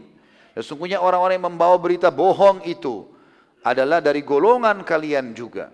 Saya dari kaum muslimin. Janganlah ya, kalian mengira bahwa berita bohong itu buruk buat kalian. Tapi itu baik buat kalian. Tiap-tiap seseorang dari mereka mendapat balasan dari dosa yang dikerjakan. Dan siapa di antara mereka yang mengambil bagian terbesar dalam penyiaran berita bohong itu, baginya azab yang besar pula. Azab yang besar pula. Akhir ayat ini sebenarnya tertuju kepada Abdullah bin Ubay bin Salul. Artinya dia akan kena azab yang pedih di dunia dan juga di akhirat. Yang dimaksud juga dari sini kata para ulama hadis, eh, tafsir tentang masalah Allah berfirman, jangan kalian mengira gosip ini, berita fitnah ini adalah buruk buat kalian tapi baik buat kalian. Kenapa Allah bilang baik nih? Karena banyak hal kata ulama. Pertama, Allah selamatkan Ummul Aisyah dan rumah tangga Nabi SAW dari fitnah dan diabadikan dalam Al-Quran. Berarti baik. Jadi mulai saat itu sampai menjelang hari kiamat, kalau ada orang yang menuduh Aisyah berzina, bohong. Seperti sekarang orang-orang Syiah gitu kan. Mereka memastikan Aisyah berzina segala macam. Ini bohong. Ya. Bahkan ahli sunnah wal jamaah sepakat orang yang menuduh kembali Aisyah radhiyallahu setelah Allah SWT turunkan pembebasannya kafir dalam Islam, keluar dari Islam. Ini pendapat ulama. Karena dia membantah ayat Al-Quran yang telah membenarkan Aisyah tidak berzina. Dan sudah meninggal Aisyah radhiyallahu tidak ada hubungannya sama sekali. Kalau ada sekarang orang yang tetap nyebarin gosip ini, maka berarti dia sudah membantah ayat Al-Quran. Kemudian juga kebaikannya adalah umat Islam jadi belajar. Ternyata ada orang-orang munafik di tengah-tengah kita. Dan bagaimana caranya menghadapi fitnah yang sedang tersebar. Nanti kita lihat teman-teman ada beberapa sahabat yang dipuji oleh Allah. Terutama Abu Ayyub Al-Ansari radhiyallahu anhu dengan istrinya. Itu luar biasa waktu terjadi gosip ini nanti kita dengarkan kisahnya bagaimana suami istri ini menahan diri dan lisan mereka dan bagaimana justru mereka mendukung orang-orang beriman termasuk Ummul Mukminin Aisyah anha. Jadi banyak manfaatnya. Ini dimaksud dengan firman Allah. Kalau antum lagi baca ayat ini dalam surah An-Nur, kok Allah bilang fitnah itu baik ya buat kalian dan jangan kalian anggap buruk. Kebaikannya justru karena itu. Allah SWT menyelamatkan nama baik keluarga Nabi SAW dan abadi sampai hari kiamat. Ya. Kemudian terutama Aisyah anha dan siapa pun yang menuduh Aisyah kembali maka dia telah kufur kepada ayat Al-Quran. Kemudian yang kedua Allah memberikan pelajaran kepada kaum muslimin sampai menjelang hari kiamat bagaimana menghadapi fitnah dan bagaimana fitnah bisa datang kepada seseorang di antara kita. Dan yang ketiga Allah membongkar orang-orang munafik. Ayat 12-nya. Ingat, kalau terjadi gosip, informasi tidak benar tentang seorang dai, seorang muslim yang baik, apa yang harus kita lakukan? Allah bilang dalam surah ini ayat 12-nya.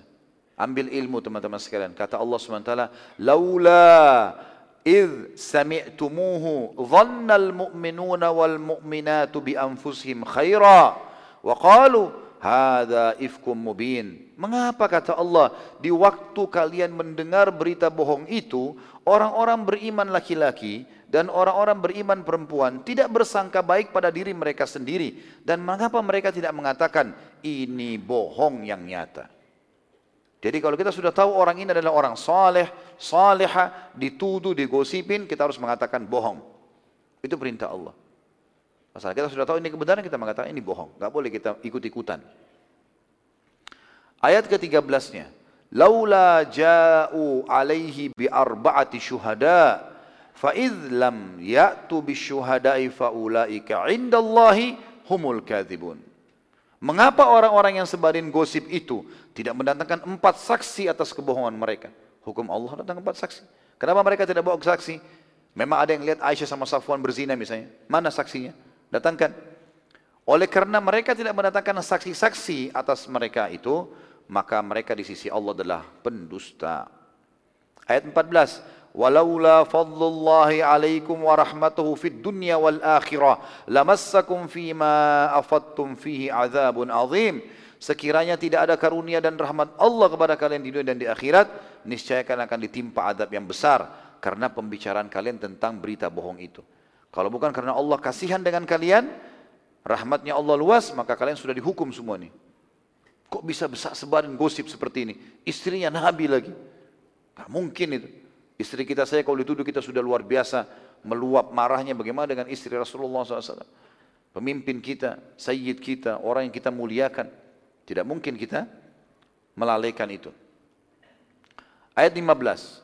إذ تلقونه بألسنتكم وتقولون بأفواهكم ما ليس لكم به علم وتحسبونه هينا وهو عند الله عظيم Perhatikan Allah seperti sedang bicara kepada para sahabat teman-teman. Dan kini berbicara pada kita sampai hari ini. Ya. Sampai hari kiamat kata Allah ingatlah di waktu kalian menerima berita bohong itu dari mulut ke mulut dan kalian katakan dengan mulut kalian apa yang tidak kalian ketahui sedikit jua. Kalian tidak lihat, tidak tahu kenapa ngejebarin gosip dan kalian menganggapnya sesuatu yang ringan saja. Ah, apa-apa. Padahal dia di sisi Allah adalah dosa besar. Gosipin orang beriman dosa besar. Ayat 16. Walaula id sami'tumuhu qultum ma yakunu lana an natakallama bihadza subhanaka hadza buhtanun azim. Mengapa kata Allah? Allah bicara dari langit sana turun Al-Quran. Mengapa kalian tidak berkata di waktu mendengar berita bohong itu? Sekali-kali tidaklah pantas bagi kita memperkatakan ini. Tidak layak kita bicarakan ini. Maha suci engkau ya Tuhan kami. Ini benar-benar dusta yang besar. Ayat 17. Ya'idukumullahu an ta'udu limithlihi abadan in kuntum mu'minin. In kuntum mu'minin. Allah memperingatkan kalian semua, para sahabat dan semua orang muslim sampai hari kiamat. Semua kita kena ayat ini. Allah peringatkan kalian semua, jangan pernah kembali memperbuat atau melakukan hal yang sama seperti itu, gosipin lagi ummahatil mukminin, Apalagi Aisyah mengulangi lagi Aisyah berzina seperti kasus Syiah tadi saya bilang. Masih mengulangi isu itu selama-lamanya kata Allah. Jika kalian orang-orang beriman. Kalau ngaku beriman jangan lagi ulangi gosip ini. Termasuk kepada semua wanita muslimah. Semua muslim. Tidak ada gosip di antara kita. Ayat 18. Wa yubayyinullahu lakumul ayat. Wallahu alimun hakim. Dan Allah menerangkan ayat-ayatnya pada kalian semua hukum-hukumnya maksudnya. Dan Allah maha mengetahui lagi maha bijaksana. Ayat ke-19. Innal ladhina yuhibbuna an tashi'al fahishatu fil amanu lahum azabun alimun fid dunya wal akhirah wallahu ya'lamu wa antum la ta'lamun. Sesungguhnya orang-orang yang ingin agar berita perbuatan yang amat keji itu tersiar di kalangan orang-orang beriman bagi mereka adab yang pedih di dunia dan di akhirat. Allah akan berikan cobaan yang berat, masalah bagi mereka di dunia dan di akhirat. Dan Allah mengetahui, sedangkan kalian tidak mengetahui. Ayat 20. Walaula fadlullahi alaikum wa rahmatuhu wa annallaha raufur rahim. Sekiranya bukan karena karunia dan rahmat Allah kepada kalian, maka tentu kalian akan kena hukuman sih maksudnya. Dan Allah maha penyantun lagi maha penyayang. Niscaya kamu akan ditimpa adab yang besar. Allah ulangi tiga kali loh kalimat ini. Artinya gosipin orang, Allah ancam sampai tiga kali ayat. Kalau bukan rahmatnya Allah sudah disiksa kalian. Ya, sudah dimatikan, sudah di ini, sudah segala macam. Maka jangan ikut-ikutan. Fitnah kalau lagi tersebar, gosip, tutup mulut kita. Tutup mata, nggak usah lihat. Jangan tambah makin heboh dengar-dengar berita. Nonton sana sini makin jadi masalah. Tidak ada lagi. Tutup semuanya. Tanggung jawab. Semua mata, lisan, telinga, tanggung jawab hari kiamat. Jangan ikut-ikut. Jangan bawa musuh hari kiamat. Berat. Sayang. Pahala sholat, pahala puasa diambil sama orang lain untuk apa? Gak ada gunanya. Jangan bagi-bagi pahala ke orang. Kita sendiri butuh kok. Gitu kan. Hati-hati. Gosip apa pun, sekecil apa pun. Dan subhanallah syaitan masuk di situ. Kadang-kadang mungkin seorang akhwat kita belanja sayur. Tukang sayur bisa gosipin tetangga dia. Maaf, ini saya kasih contoh umum. Saya tidak katakan tukang sayur di balik papan. Ya. Umum. Bisa saja begitu. Ya. Kenapa saya temukan begitu? Pada saat istri saya beli sayur, ternyata tukang sayurnya cerita tentang orang lain. Tetangga. gitu kan. Jangan ikut-ikutan. Bu, itu nggak boleh haram dalam agama. Sampaikan. nggak boleh. Kita nggak boleh ceritain aib seorang muslim. Dan ingat, setiap orang mau cerita buruk, saya mau cerita nih gosip. Maaf ya, saya nggak mau dengar. Kata Nabi SAW, jangan ada yang ceritakan keburukan sahabat saya karena saya ingin bertemu mereka dada saya lapang. itu konsepnya. Ayat 21. Ya ayyuhalladzina amanu la tattabi'u khutuwatis syaitan ومن يتبع ومن يتبع خطوات الشيطان فإنه يأمر بالفحشاء والمنكر Walaula fadlullahi alaikum wa rahmatu ma zaka minkum min ahadin abada walakinna Allah yuzaki man yasha wallahu samiun alim. Hai orang-orang beriman, jangan kalian mengikuti langkah-langkah syaitan. Setiap bisikan pada pelanggaran agama, gosip, fitnah, apalah ghibah segala macam, berhenti. Apa pun perbuatan dosa, jangan ikuti. Barang siapa yang mengikuti langkah-langkah syaitan, maka sungguhnya ketahui syaitan itu menyuruh mengerjakan perbuatan keji dan mungkar. Dosa, ada hukumannya. Sekiranya Bukan karena karunia Allah, ini yang keempat kali Allah ulangi. Dan rahmatnya kepada kalian, niscaya tidak seorang pun dari kalian bersih dari perbuatan-perbuatan keji dan mungkar itu selama-lamanya. Artinya kalau Allah tidak kasihan kepada kalian, maka Allah tidak terima taubat, pasti dihukum. Tapi Allah membersihkan siapa yang dikehendakinya. Dan Allah maha mendengar lagi maha mengetahui. Ayat 22 teman-teman, turun masih dalam kasus yang sama, tapi khusus untuk Abu Bakar radhiyallahu anhu. Sebelum saya bacakan ayat ini, saya ceritakan dulu. Muslih bin Abi Muslih, salah dari tiga orang tadi yang dicambuk itu, Muslim Abi Muslih, Hasan bin Thabit dengan Ham, uh, Hamna bin Jahash. Muslim Muslim ini adalah sepupunya Abu Bakar. Sepupunya Abu Bakar. Ya. Jadi ini saudara ini, sepupu. Dan Muslim Abi Muslim adalah orang miskin. Selama ini hidupnya dibiayai oleh Abu Bakar. Semuanya, makannya, minumnya, pakai Abu Bakar yang biayai. Ternyata dia penyebar gosip yang paling besar.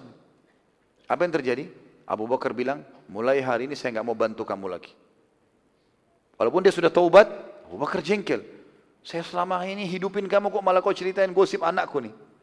Perhatikan teman-teman, kalau ada orang yang berbuat jahat dengan kita seperti ini dan dia orang miskin, kita pernah bantu. Lihat apa yang Allah perintahkan kepada sahabat mulia Abu Bakar radhiyallahu anhu. Salah satu sahabat yang layak dijadikan sebagai suri toladan. Kata Allah, "Wala ya'tali ulul fadli minkum was-sa'ah." Wala ya'tali ulul fadli minkum was-sa'ati an yu'tu ulil qurba wal masakin wal muhajirin wal muhajirin fi sabilillah wal ya'fu wal yasfahu ala tuhibbuna an yaghfirallahu lakum wallahu ghafurur rahim. Dan janganlah orang-orang yang mempunyai kelebihan dan kelapangan di antara kalian. Abu Bakar di sini, maksudnya punya kekayaan. Bersumpah bahwa mereka tidak akan memberi bantuan kepada kaum kerabatnya, Muslim bin Abi Muslim. Nah, Abu Bakar bilang, demi Allah mulai sekarang saya nggak mau bantu kau lagi. Kenapa kau sebarin gosip anakku? Ini sama saja ponakan dia sendiri dia gosipin. Gitu. Sepupunya Abu Bakar. Maka Allah tegur di sini dan janganlah Allah larang Orang-orang yang mempunyai kelebihan dan kelapangan di antara kalian bersumpah bahwa mereka tidak akan memberi bantuan kepada kaum kerabatnya. Orang-orang yang miskin dan orang-orang yang berhijrah pada jalan Allah. Dan hendaklah mereka memaafkan dan berlapang dada. Lalu Allah pancing di sini. Allah, bukan maaf, Allah memberikan keutamaan bagi orang yang mau begini. Orang pernah buat jahat sama kita, dia sudah taubat. Kita maafkan. Maka apa yang Allah janjikan? Apakah kamu atau kalian tidak ingin Allah mengampunimu atau mengampuni kalian dengan memaafkan orang justru dosa kita dibersihkan dan Allah maha pengampun lagi maha penyayang ya.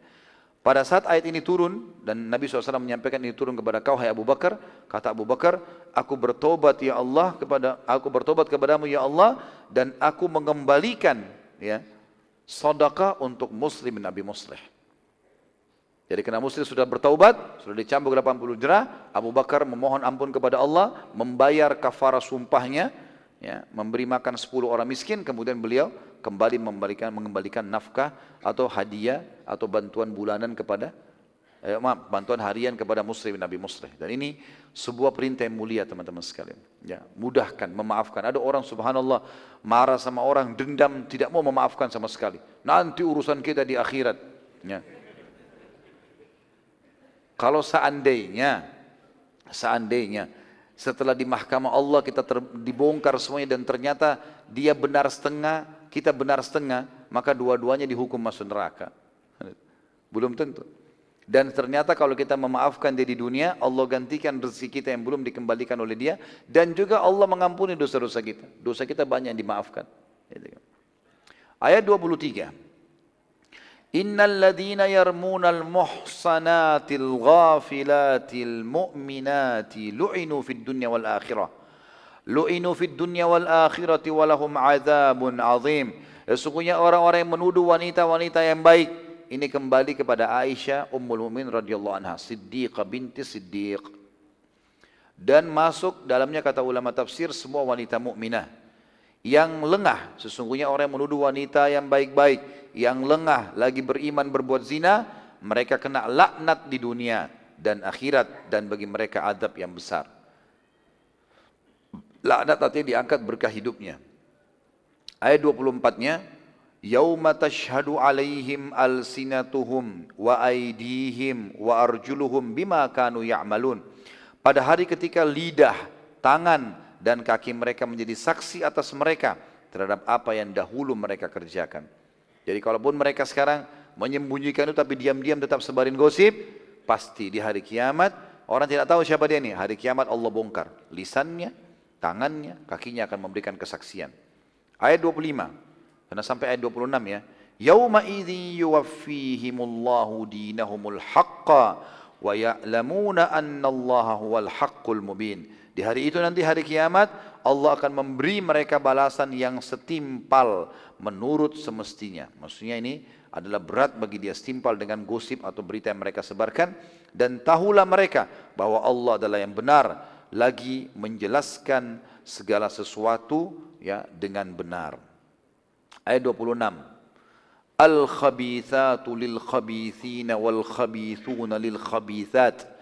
والطيبات للطيبين والطيبون للطيبات أولئك مبرؤون مما يقولون لهم مغفرة ورزق كريم ini luar biasa nih Ikrar dari Allah tentang kedudukan Nabi SAW dan Aisyah Ummul Mumin radhiyallahu anha kata Allah wanita-wanita yang keji kalau ada wanita pezina adalah untuk laki-laki yang keji yang kalian sedang gosipin ini utusanku. Rasulullah SAW manusia paling mulia. Dia baik, nggak mungkin istrinya keji. Wanita-wanita keji, kalau Aisyah keji, maka itu untuk laki-laki keji dan Muhammad SAW bukan itu. Dan laki-laki yang keji, kalaupun memang laki-laki itu buruk, maka buat perempuan atau wanita-wanita yang keji pula. Subhanallah, orang yang biasa di diskotik, ya, mabuk-mabukan, laki-laki misalnya, dia akan cari istri di diskotik. Tidak mungkin orang biasa mabuk datang ke majelis taklim cari yang sudah berjilbab. Atau mungkin ikhwah laki-laki sudah di majelis taklim, sudah, sudah ada iman segala macam. Masa mau ke diskotik malam-malam cari istri? Nggak mungkin. Subhanallah. Yang Allah begitu. Oh, yang buruk ke buruk. Menikahnya juga sama buzina-buzina gitu-gitu. Ya. Tapi orang yang baik-baik maka akan dapat yang baik-baik. Lalu kata Allah, dan wanita yang baik-baik adalah untuk laki-laki yang baik-baik dan laki-laki yang baik-baik juga untuk wanita yang baik-baik pula. Mereka yang dituduh itu Nabi SAW dan istrinya Aisyah serta Safwan radhiyallahu anhu majma'in bersih dari apa yang dituduhkan oleh mereka atau kepada mereka.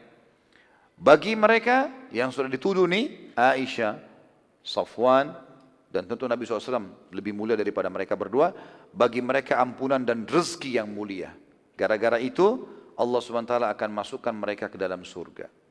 Dan ini teman-teman di ayat 26 sangat jelas sekali pembebasan Allah yang maha sempurna dari atas langit sana terhadap tuduhan kepada Ummul Mukminin yang mulia Aisyah radhiyallahu anha dengan Safwan radhiyallahu anhu.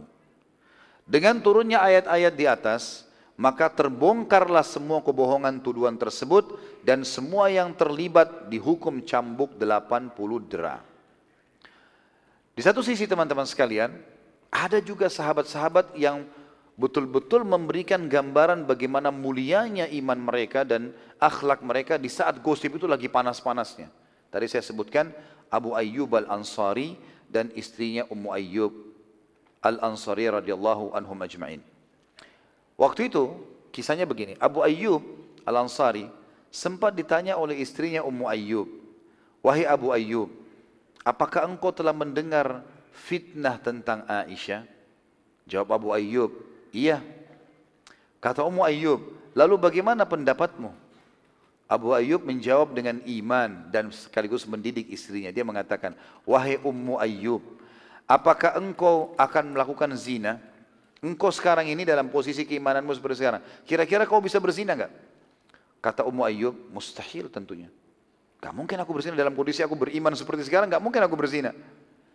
Kata Abu Ayyub bertanya kepada istrinya dan ini menandakan memang bagaimana akhlaknya Abu Ayyub sampai istrinya pun memberikan pengakuan itu. Dikatakan, apakah aku bisa melakukan selama ini kau kenal aku sebagai suami dengan keimananku. Apakah kira-kira aku bisa berzina? Kata Ummu Ayyub, tidak tentunya. Kau adalah orang yang mulia, enggak mungkin kau berzina.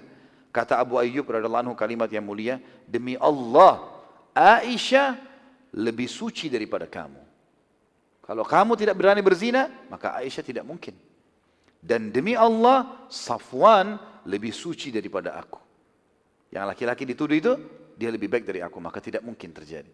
Lalu Allah turunkan tadi ayat 12-nya, surah An-Nur tadi. Saya ulangi ayatnya. A'udzu. Laula إذ سمعتموه ظن المؤمنون والمؤمنات بأنفسهم خيرا وقالوا هذا إفك مبين.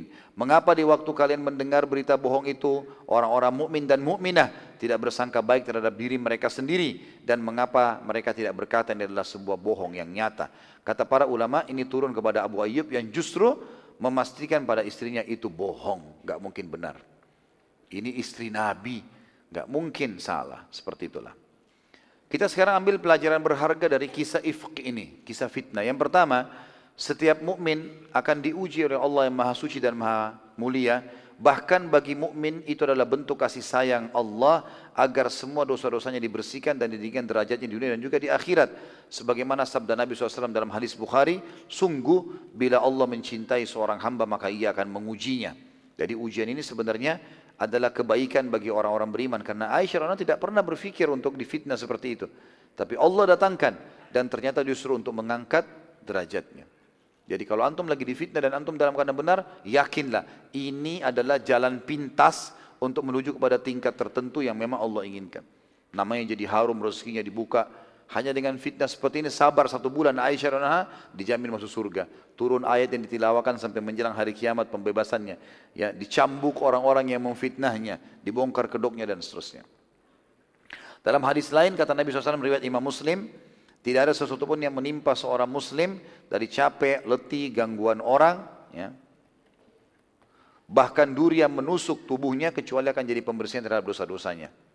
Sampai saat ini dan bahkan sampai hari kiamat Aisyah radhiyallahu anha dan Safwan radhiyallahu anhu termuliakan dalam sejarah kehidupan muslim bahkan manusia.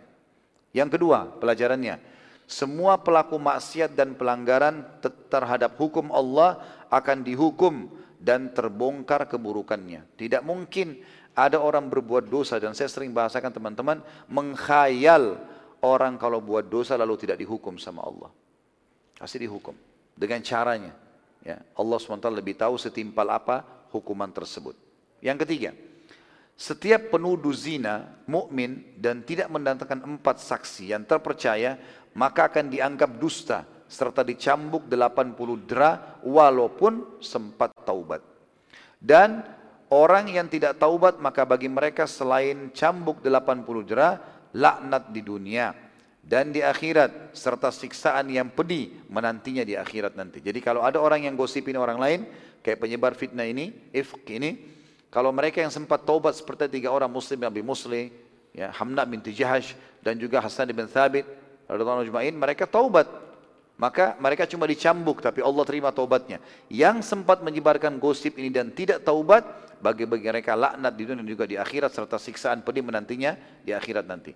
Dalam kasus ini Abdullah bin Abi Salul tidak secara terang-terangan menyatakan zina sehingga ia lolos dari hukuman, tapi tetap saja dia akan dapat laknat dan juga akan dihukum di akhirat.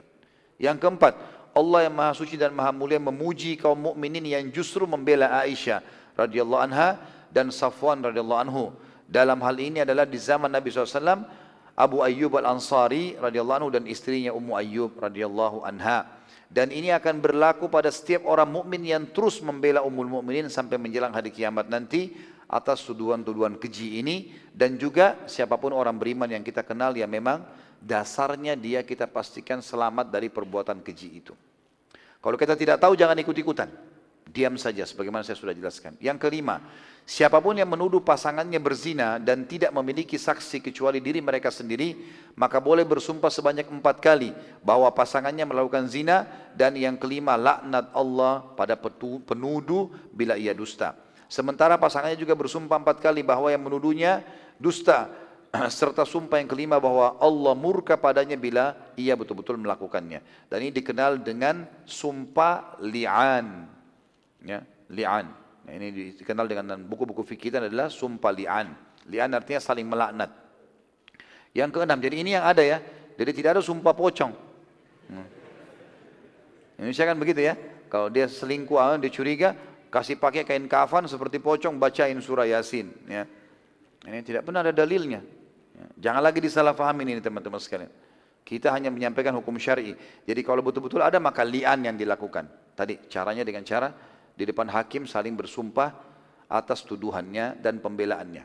Yang keenam, setiap muslim harus yakin dengan kebenaran agamanya. Kasus para sahabat ditegur oleh Allah, kenapa ragu membela istri dan sahabat Nabi SAW dan tidak menegur para penuduh. Ya, jadi di sini tidak boleh kita ragu teman-teman sekalian untuk membela para sahabat Nabi Ridwanullahi alaihim.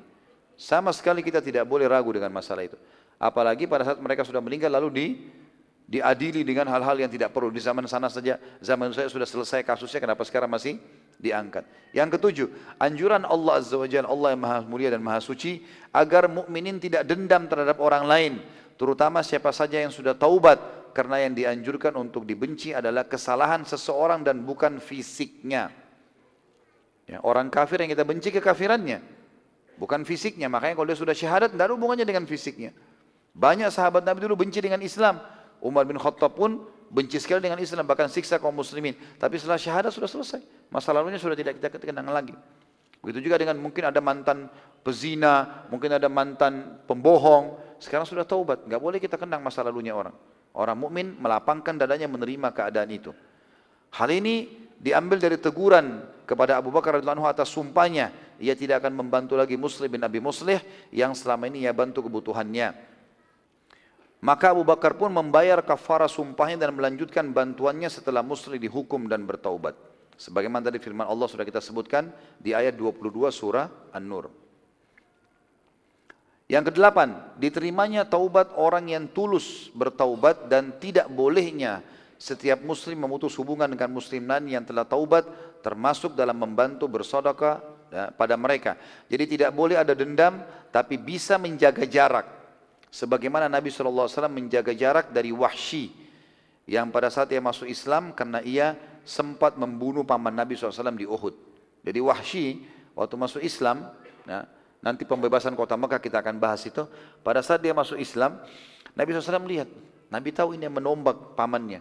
Maka Nabi terima Islamnya lalu Nabi SAW mengatakan menjauh dari Wahsy. Jangan sampai aku mengingat kasus engkau membunuh pamanku. Maksudnya menjaga jarak, tetap muslim tidak boleh dibenci. Mungkin orang ini dulu pernah menyakitin sekali, gitu kan. Maka kita tetap memaafkan tapi boleh menjaga jarak. Kalau khawatir nanti malah mengganggu iman kita. Yang kesembilan, larangan mutlak mengikuti langkah-langkah syaitan dalam segala hal. Karena ini pasti akan menyesatkan dari jalan Allah. Yang kesepuluh, dari tentu setiap bisikan buruk pasti dari syaitan kepada maksiat. Bisikan baik dari malaikat, kita tinggal ikuti yang baik dan kita tinggalkan yang buruk. Yang ke-10, setiap laki-laki yang soleh akan mendapatkan wanita yang solehah pula. Dan setiap wanita soleh pasti akan mendapatkan pasangan laki-laki yang soleh pula. Demikian pula sebaliknya. Laki-laki buruk akan mendapatkan wanita buruk dan wanita buruk akan mendapatkan laki-laki buruk. Yang ke-11 dan yang terakhir adalah hendaklah setiap muslim memastikan keyakinan dalam hatinya bahwa apa saja yang diturunkan Allah kepada nabinya Muhammad sallallahu alaihi wasallam benar dan menjadi hukum serta pelajaran yang sangat berharga yang semestinya dijadikan sebagai pedoman hidup. Dari sisi lain, tidak boleh setiap muslim menyebar berita tanpa memastikan karena akan jadi fitnah. Fitnah ifq atau fitnah gosip zinanya Aisyah dengan Safwan ini sampai menyebabkan segala aktivitas muslimin tertahan termasuk jihad pada saat itu. Karena bahayanya fitnah ini. Maka semestinya seorang muslim harus menjauhi dan menutup semua pintu-pintu fitnah. Allahu. Bahasan kita sampai sini teman-teman sekalian pada pagi ini. dan kita akan lanjut insya Allah nanti malam dengan kesepakatan Hudaybiyah. Insya Allah semoga Allah mudahkan semua itu dan Allah berkahi. Dan kalau masih ada waktu ada yang punya pertanyaan silahkan yang sesuai dengan tema saja ya. Dan sudah tahu syaratnya ya. Hah? Bertanya sesuai tema dan apa? Jangan mengetes saya. Hmm. Jangan tes-tes, tidak usah bertanya kalau mau ngetes. Ya. Dan bertanya sesuatu yang memang belum difaham teman-teman sekalian. Saya tidak terima sama sekali pertanyaan yang terus menerus melahirkan fitnah di tengah muslimin. Di mana orang tua Rasulullah, bagaimana ini, bagaimana itu, terbolak-balik ditanya pertanyaan yang tidak perlu sebenarnya, gitu kan. Pada saat dijawab pun akhirnya dijadikan sebagai fitnah di tengah-tengah umat. Ini tidak boleh sama sekali. Kita harus menjaga persatuan dan kesatuan.